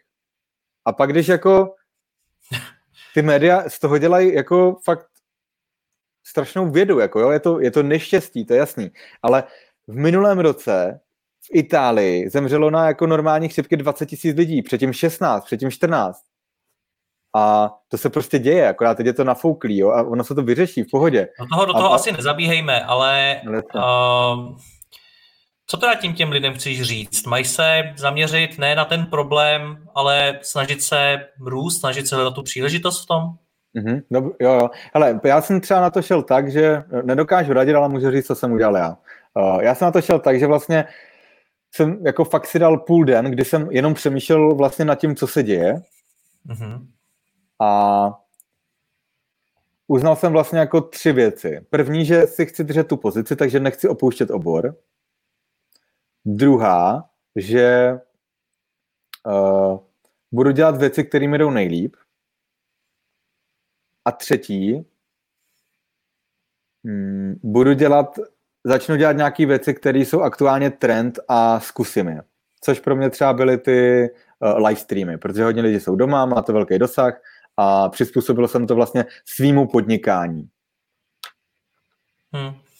Tady doplním uh, pro posluchače, co třeba uh, přišli později, tak uh, to říkáš jako člověk, který uh, přišel o sto procent příjmu vlastně, propadlo se mu to úplně na nulu a ještě k tomu jako člověk, který mu se nedávno narodilo dítě a staví barák. Takže ta hmm. tvoje pozice je v tomto ohledu velmi, velmi těžká, že to není jako, že to jo, říká je to... jen tak někdo. Jasně, samozřejmě tam předcházelo takový to, jak ty máš hosty v podcastech a uh, inspiroval jsem se prakticky uh, i z těch rozhovorů, i jakoby z té předešlé krize a to absolutně minimalizovat náklady, což jsem z nějakých třicet osm uh, jsme minimalizovali na dvacet čtyři a vypočítali jsme to a prakticky jako pff, mám věci nutné k podnikání, věci k přežití, on zjistí člověk, že za tolik toho nepotřebuje a že spousta věcí jde ohodlovat. Vypočítal jsem si finance, naštěstí máme nějakou rezervu a, a prostě uh, dal jsem si ten půl den, kdy jsem nad tím přemýšlel a jedu all in. Hmm. Ta předchozí krize, ty jsi prošel, si tomu dobře rozumím, v době, kdy už jsi se věnoval těm nemovitostem, a to samozřejmě byl jako velký pád tehdy celkově ekonomiky. Tak máš z toho teda nějaké ponaučení, které si neseš do dneška, do toho, co se teď děje? Uh, myslíš jako vzhledem k těm nemovitostem, jako ekonomice? Ne, ne, nebo... vůbec vzhledem k tomu všemu, co se děje, jak nás to ovlivní, jak to třeba ovlivní tebe, jak ty na to zareaguješ. Mm-hmm. Hmm. Hele, já třeba jako na rovinu vím, že jsem silnější než předtím. Mám k tomu pokoru, to určitě. A jak nás to ovlivní, no? Já si myslím, že jako ovlivní, no. Bude, nebo je krize, já nerad říkám to slovo, ale je jiný. Ano, jsme v jiném ekonomickém cyklu, tak jak je to prostě normální, jsme v kapitalismu, nejde být jenom pořád v blahobytu a růst, akorát teď je to zapříčinám biologicky. Já si myslím, že potom se nic moc jako nestane, no. Jako duševně, v nás jako vevnitř. My jsme se o tom trošičku bavili už a já si myslím, že se nestane jako to, že najednou budeme osvícení a budeme být solidárnější, že budeme pěstovat lepší vztahy, že to, že jsme na home officeu, tak nám mm, vlastně ukáže nový, novou dimenzi jako v tom, jak se chovat jako k bližním. Možná jako krátkodobě, jo, ale to je vnější impuls. Je to, já to říkám, klasika, je to prostě vnější a vnitřní motivace, co je silnější. Samozřejmě, že ta vnitřní. Jestli tě to pohne nějak tak, že na sebe začneš jako makat, tak OK, ale myslím si, že většina bude taková, že prostě ono to, ono to odezní, zase, zase bude dobře, nebo ono je dobře, jako dobře, tak uh, může se někomu bortit podnikání, ale já si myslím, že uh, že se to všechno vyřeší, jo? Že to kolikrát není tak hrozný, jak, jako to je, akorát musíme pružně reagovat, to je, to je celý. Je potřeba něco dělat, tohle, tohle nejsou prázdniny prostě, jo, tohle, spousta lidí to bude tak, že najednou jakoby byly prázdniny, tak teď si udělám čas, jako začnu psát knížku a tak. To je podle mě bullshit, ne, teď je doba, kdy máš jako začít makat a uh, vytvářet něco novýho a pořádně do toho šlápnout, protože když do toho nešlápneš teď, tak prostě ti ten vlak ujede, to je celý. Nevím, do jaký míry je to otázka na tebe, protože vím, že nemáš až tak velké zkušenosti s e-commerce, nicméně Matěj se ptá, říkáš na momentální růst e-shopu. Tak změní nás to třeba v tom, že, že jako bude mnohem víc biznesu online, nebo že budeme víc nakupovat online? Hmm. Co se týče té otázky, tak uh, máš pravdu, já do toho úplně tolik nevidím, není to ten můj rank, takzvaně, ale co si myslím, že my jsme přišli na to, že ten online zas tak špatný není a hlavně, že není zas tak těžký. Jo, že my jsme v tom měli nějaký blok, že pořád jsme to nějak jako odkládali a tak dále. Mm, jo, ta onlineová doba prostě je, teď je online, online v roušce prostě, no. Online v roušce. Ty, my, když jsme se spolu připravovali na to, je to natáčení, tak já jsem se tě taky ptal na to, jaký třeba témata by si, uh, by si sám navrhnul, jaký, jaký tě napadly a zaujalo mě, že si vymyslel téma, jak teď v této krizi, v této situaci lidi přistoupí k drogám, k alkoholu a k dalším takovým věcem a jestli tomu nepropadnou. Hmm. Mnoho lidí předtím varuje, že samozřejmě ty opatření, které momentálně jsou, tak sami o sobě na nás vytváří velký tlak, který mnoho lidí si chce nějakým způsobem ulevit od něj právě prostřednictvím alkoholu nebo něčeho jiného. To, že se řada lidí dostane do těžké ekonomické situace a tak podobně, mm. to k tomu taky vede. Sám si tohleto téma navrhnul, tak ti ho takhle vyhazuju, co by si tě těm teda lidem řekl? Děkuju, děkuju za to. Já Ale to ta, děkuju. Ta, tíha, ta tíha bude, ta tíha bude velká, jo? Ať už prostě jako to, že někdo třeba přijde o zaměstnání, dostane se do dluhů, nebo se mu, mu ztroskotají plány, cíle, vize a tak dále. A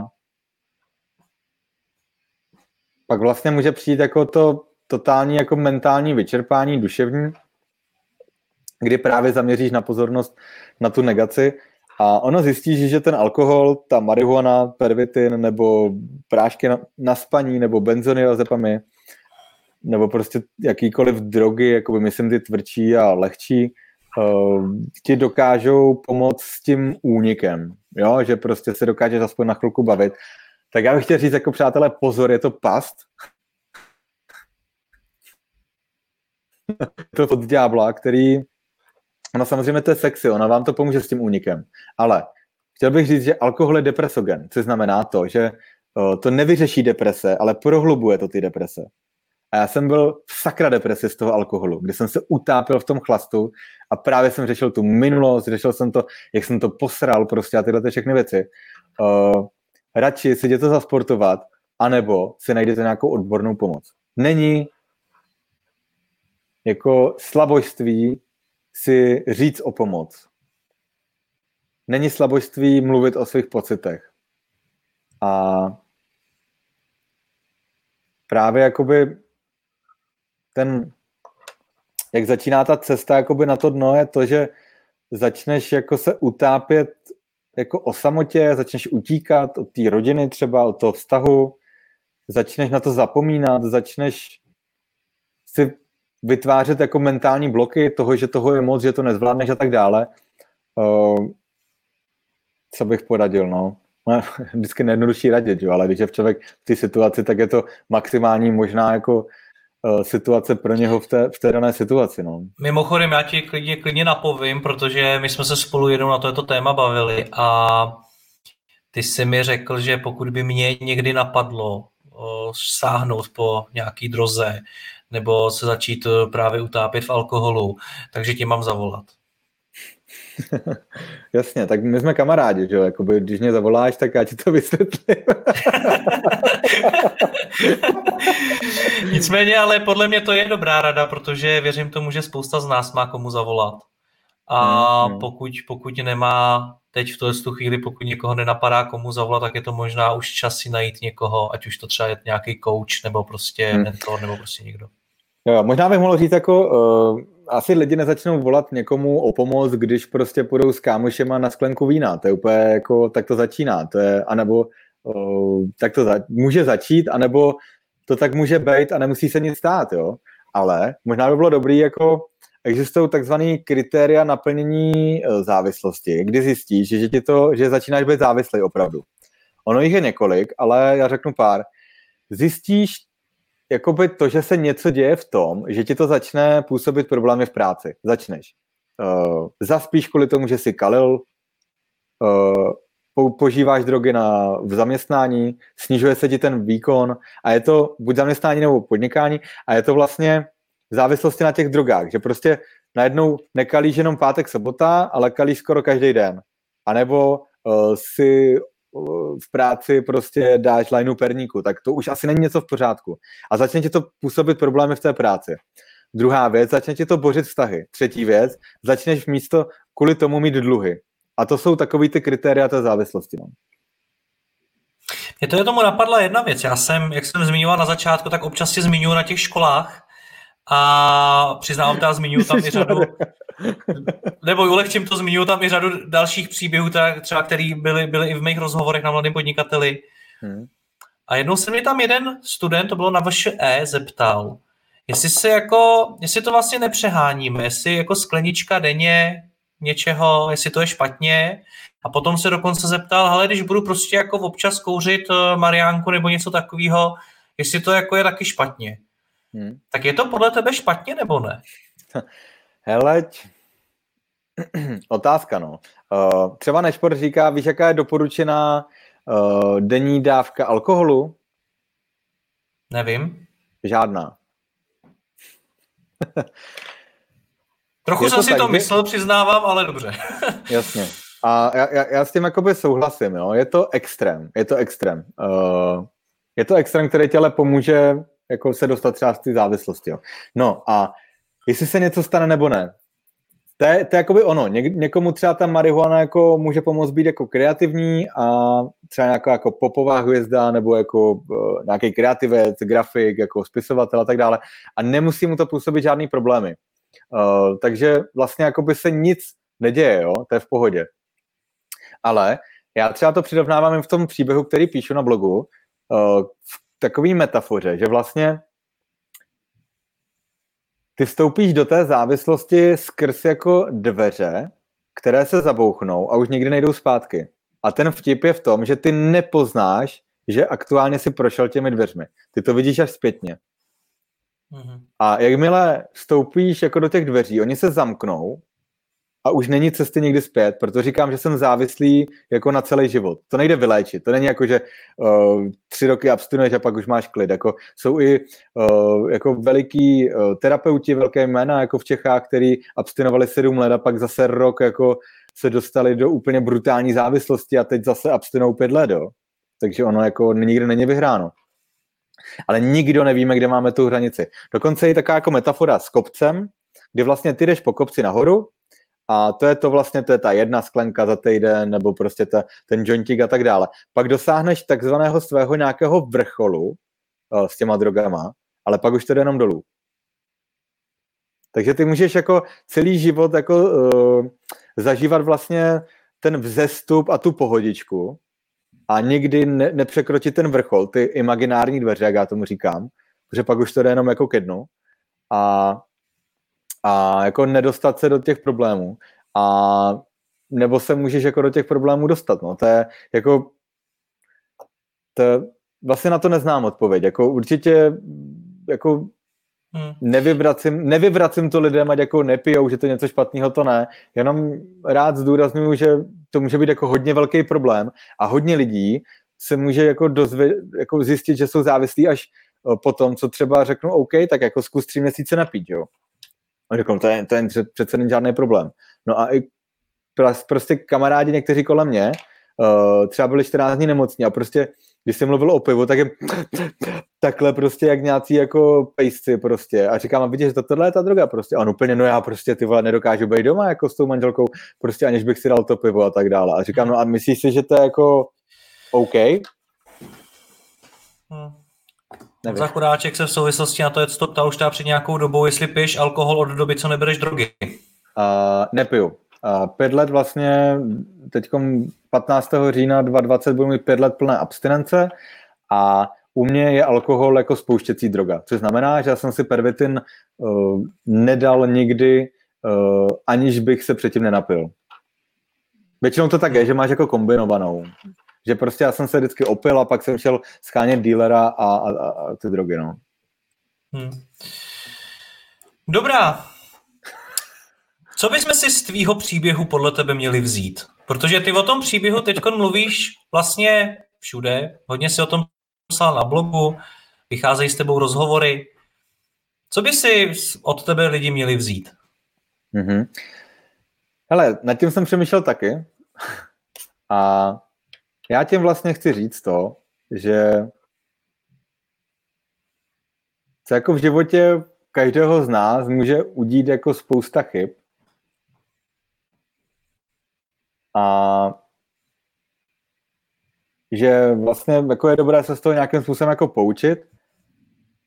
A jakoby já jsem třeba měl hodně dlouhou dobu to, že jsem se za sebe styděl. Já jsem se fakt reálně styděl.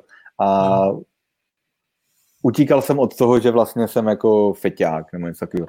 No, ale pak přišlo takzvaný jako sebepřijetí, kdy jsem si řekl OK, tak já prostě um, to jako řeknu světu, a třeba to někoho inspiruje, že se z toho dá dostat a tak dále. Takže uh, pro mě tam bylo to jako nestydět se za sebe a chci tím ukazovat to, že fakt jde zvládnout cokoliv. Že tu sílu máme každý v sobě, stačí na ní zaměřit pozornost. Ty tady fakt, ty jsi vlastně celou dobu v tom rozhovoru mluvil právě o sebepřijetí, o vnitřní energii, síle a tak podobně. To, je, to jsou strašně... Pro mnoho lidí neuchopitelný témata a i pro ty, pro který jsou uchopitelný, tak asi víš, že to je poměrně jako široký, široká oblast, kterou můžeš zkoumat. Tak, tak čím začít? Čím začít, když poslouchám ten rozhovor a říkám si, OK, Juraj, prostě dává to smysl, tak co mám začít dělat? Mm-hmm. Tak já bych, já bych začal tak, nebo jak jsem začal tak, že prostě jako, fakt jako uvědomit si, co chci, a věřit si a jít si zatím. Ale věřit si, jako, fakt jako uvěřit tomu, jako, žít to. Ne jako o, za deset let to bude a pak tomu věřím. Ne. Věřit tomu. Trénovat věření si. A když na to zaměříš pozornost, tak se to prostě začne dít, to je jednoduchý, protože vezmi si, že umíme mluvit, protože jsme na to kdysi zaměřili pozornost. A když teď se naučíš anglicky, tak začátku ti to přijde jako a naučíš se to. A teď si představ, že zaměříš pozornost na to, že budeš, že věříš ve své schopnosti a věříš v to, že dokážeš, co chceš. Tak to prostě natrénuješ a je to. Takhle je to jednoduchý, hele, super rada na závěr. Tak jo, Juraj, hele, já ti moc děkuju, povídali jsme si dvě a půl hočky, přidělala se řada lidí. Uh, děkujeme moc všem, co nás poslouchali, snad to pro vás bylo co nejzajímavější, snad jste si z toho něco odnesli. Mimochodem velmi často i hostům v mých rozhovorech dělá velkou radost to, když se jim třeba uh, ozvete, vy posluchači, diváci, a třeba jim zpětně napíšete, co jste si z toho rozhovoru odnesli. Je to to nejkrásnější, co pro toho hosta můžete udělat. Veškerý ten obsah je zadarmo, neplatí za to nikdo vůbec nic, není tady ani žádná reklama, až na ty knihy za, za Jurajem a za mnou. Hele, Arnold chtěl nějakou, nějaký product placement, tak říkám, hele, no, tak, tak jo. On jak se dozvěděl, že budeme streamovat, tak tam musel být, no. Musí být všude, no.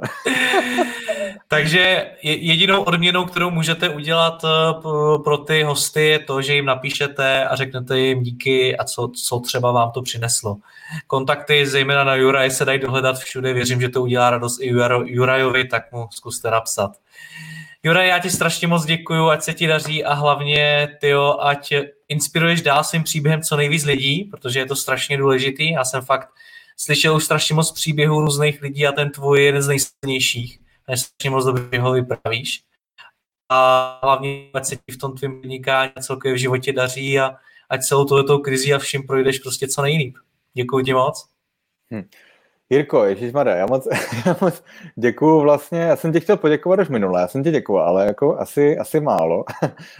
Ty, tak, jsi... Proto to říkám celý, tak pojď do toho. uh, ne, víš co, jde o to, že vlastně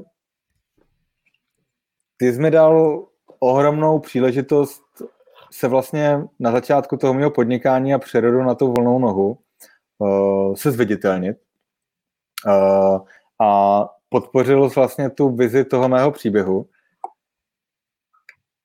jako, jako jeden z mála. Ono to nebylo tak, že já jsem ho jako napsal a všichni mě začali obdivovat. To ne, mě předmě chodilo hodně zpráv o tom, jak si, jaký jsem feťák, jak prostě hmm. jsem jako stroskotanec, že bych vůbec neměl jako mít ani profil na Facebooku a vůbec jako bych neměl vystupovat veřejně a tak dále, že jsem špína, prostě stydět, no. hmm. spodina a tak dále.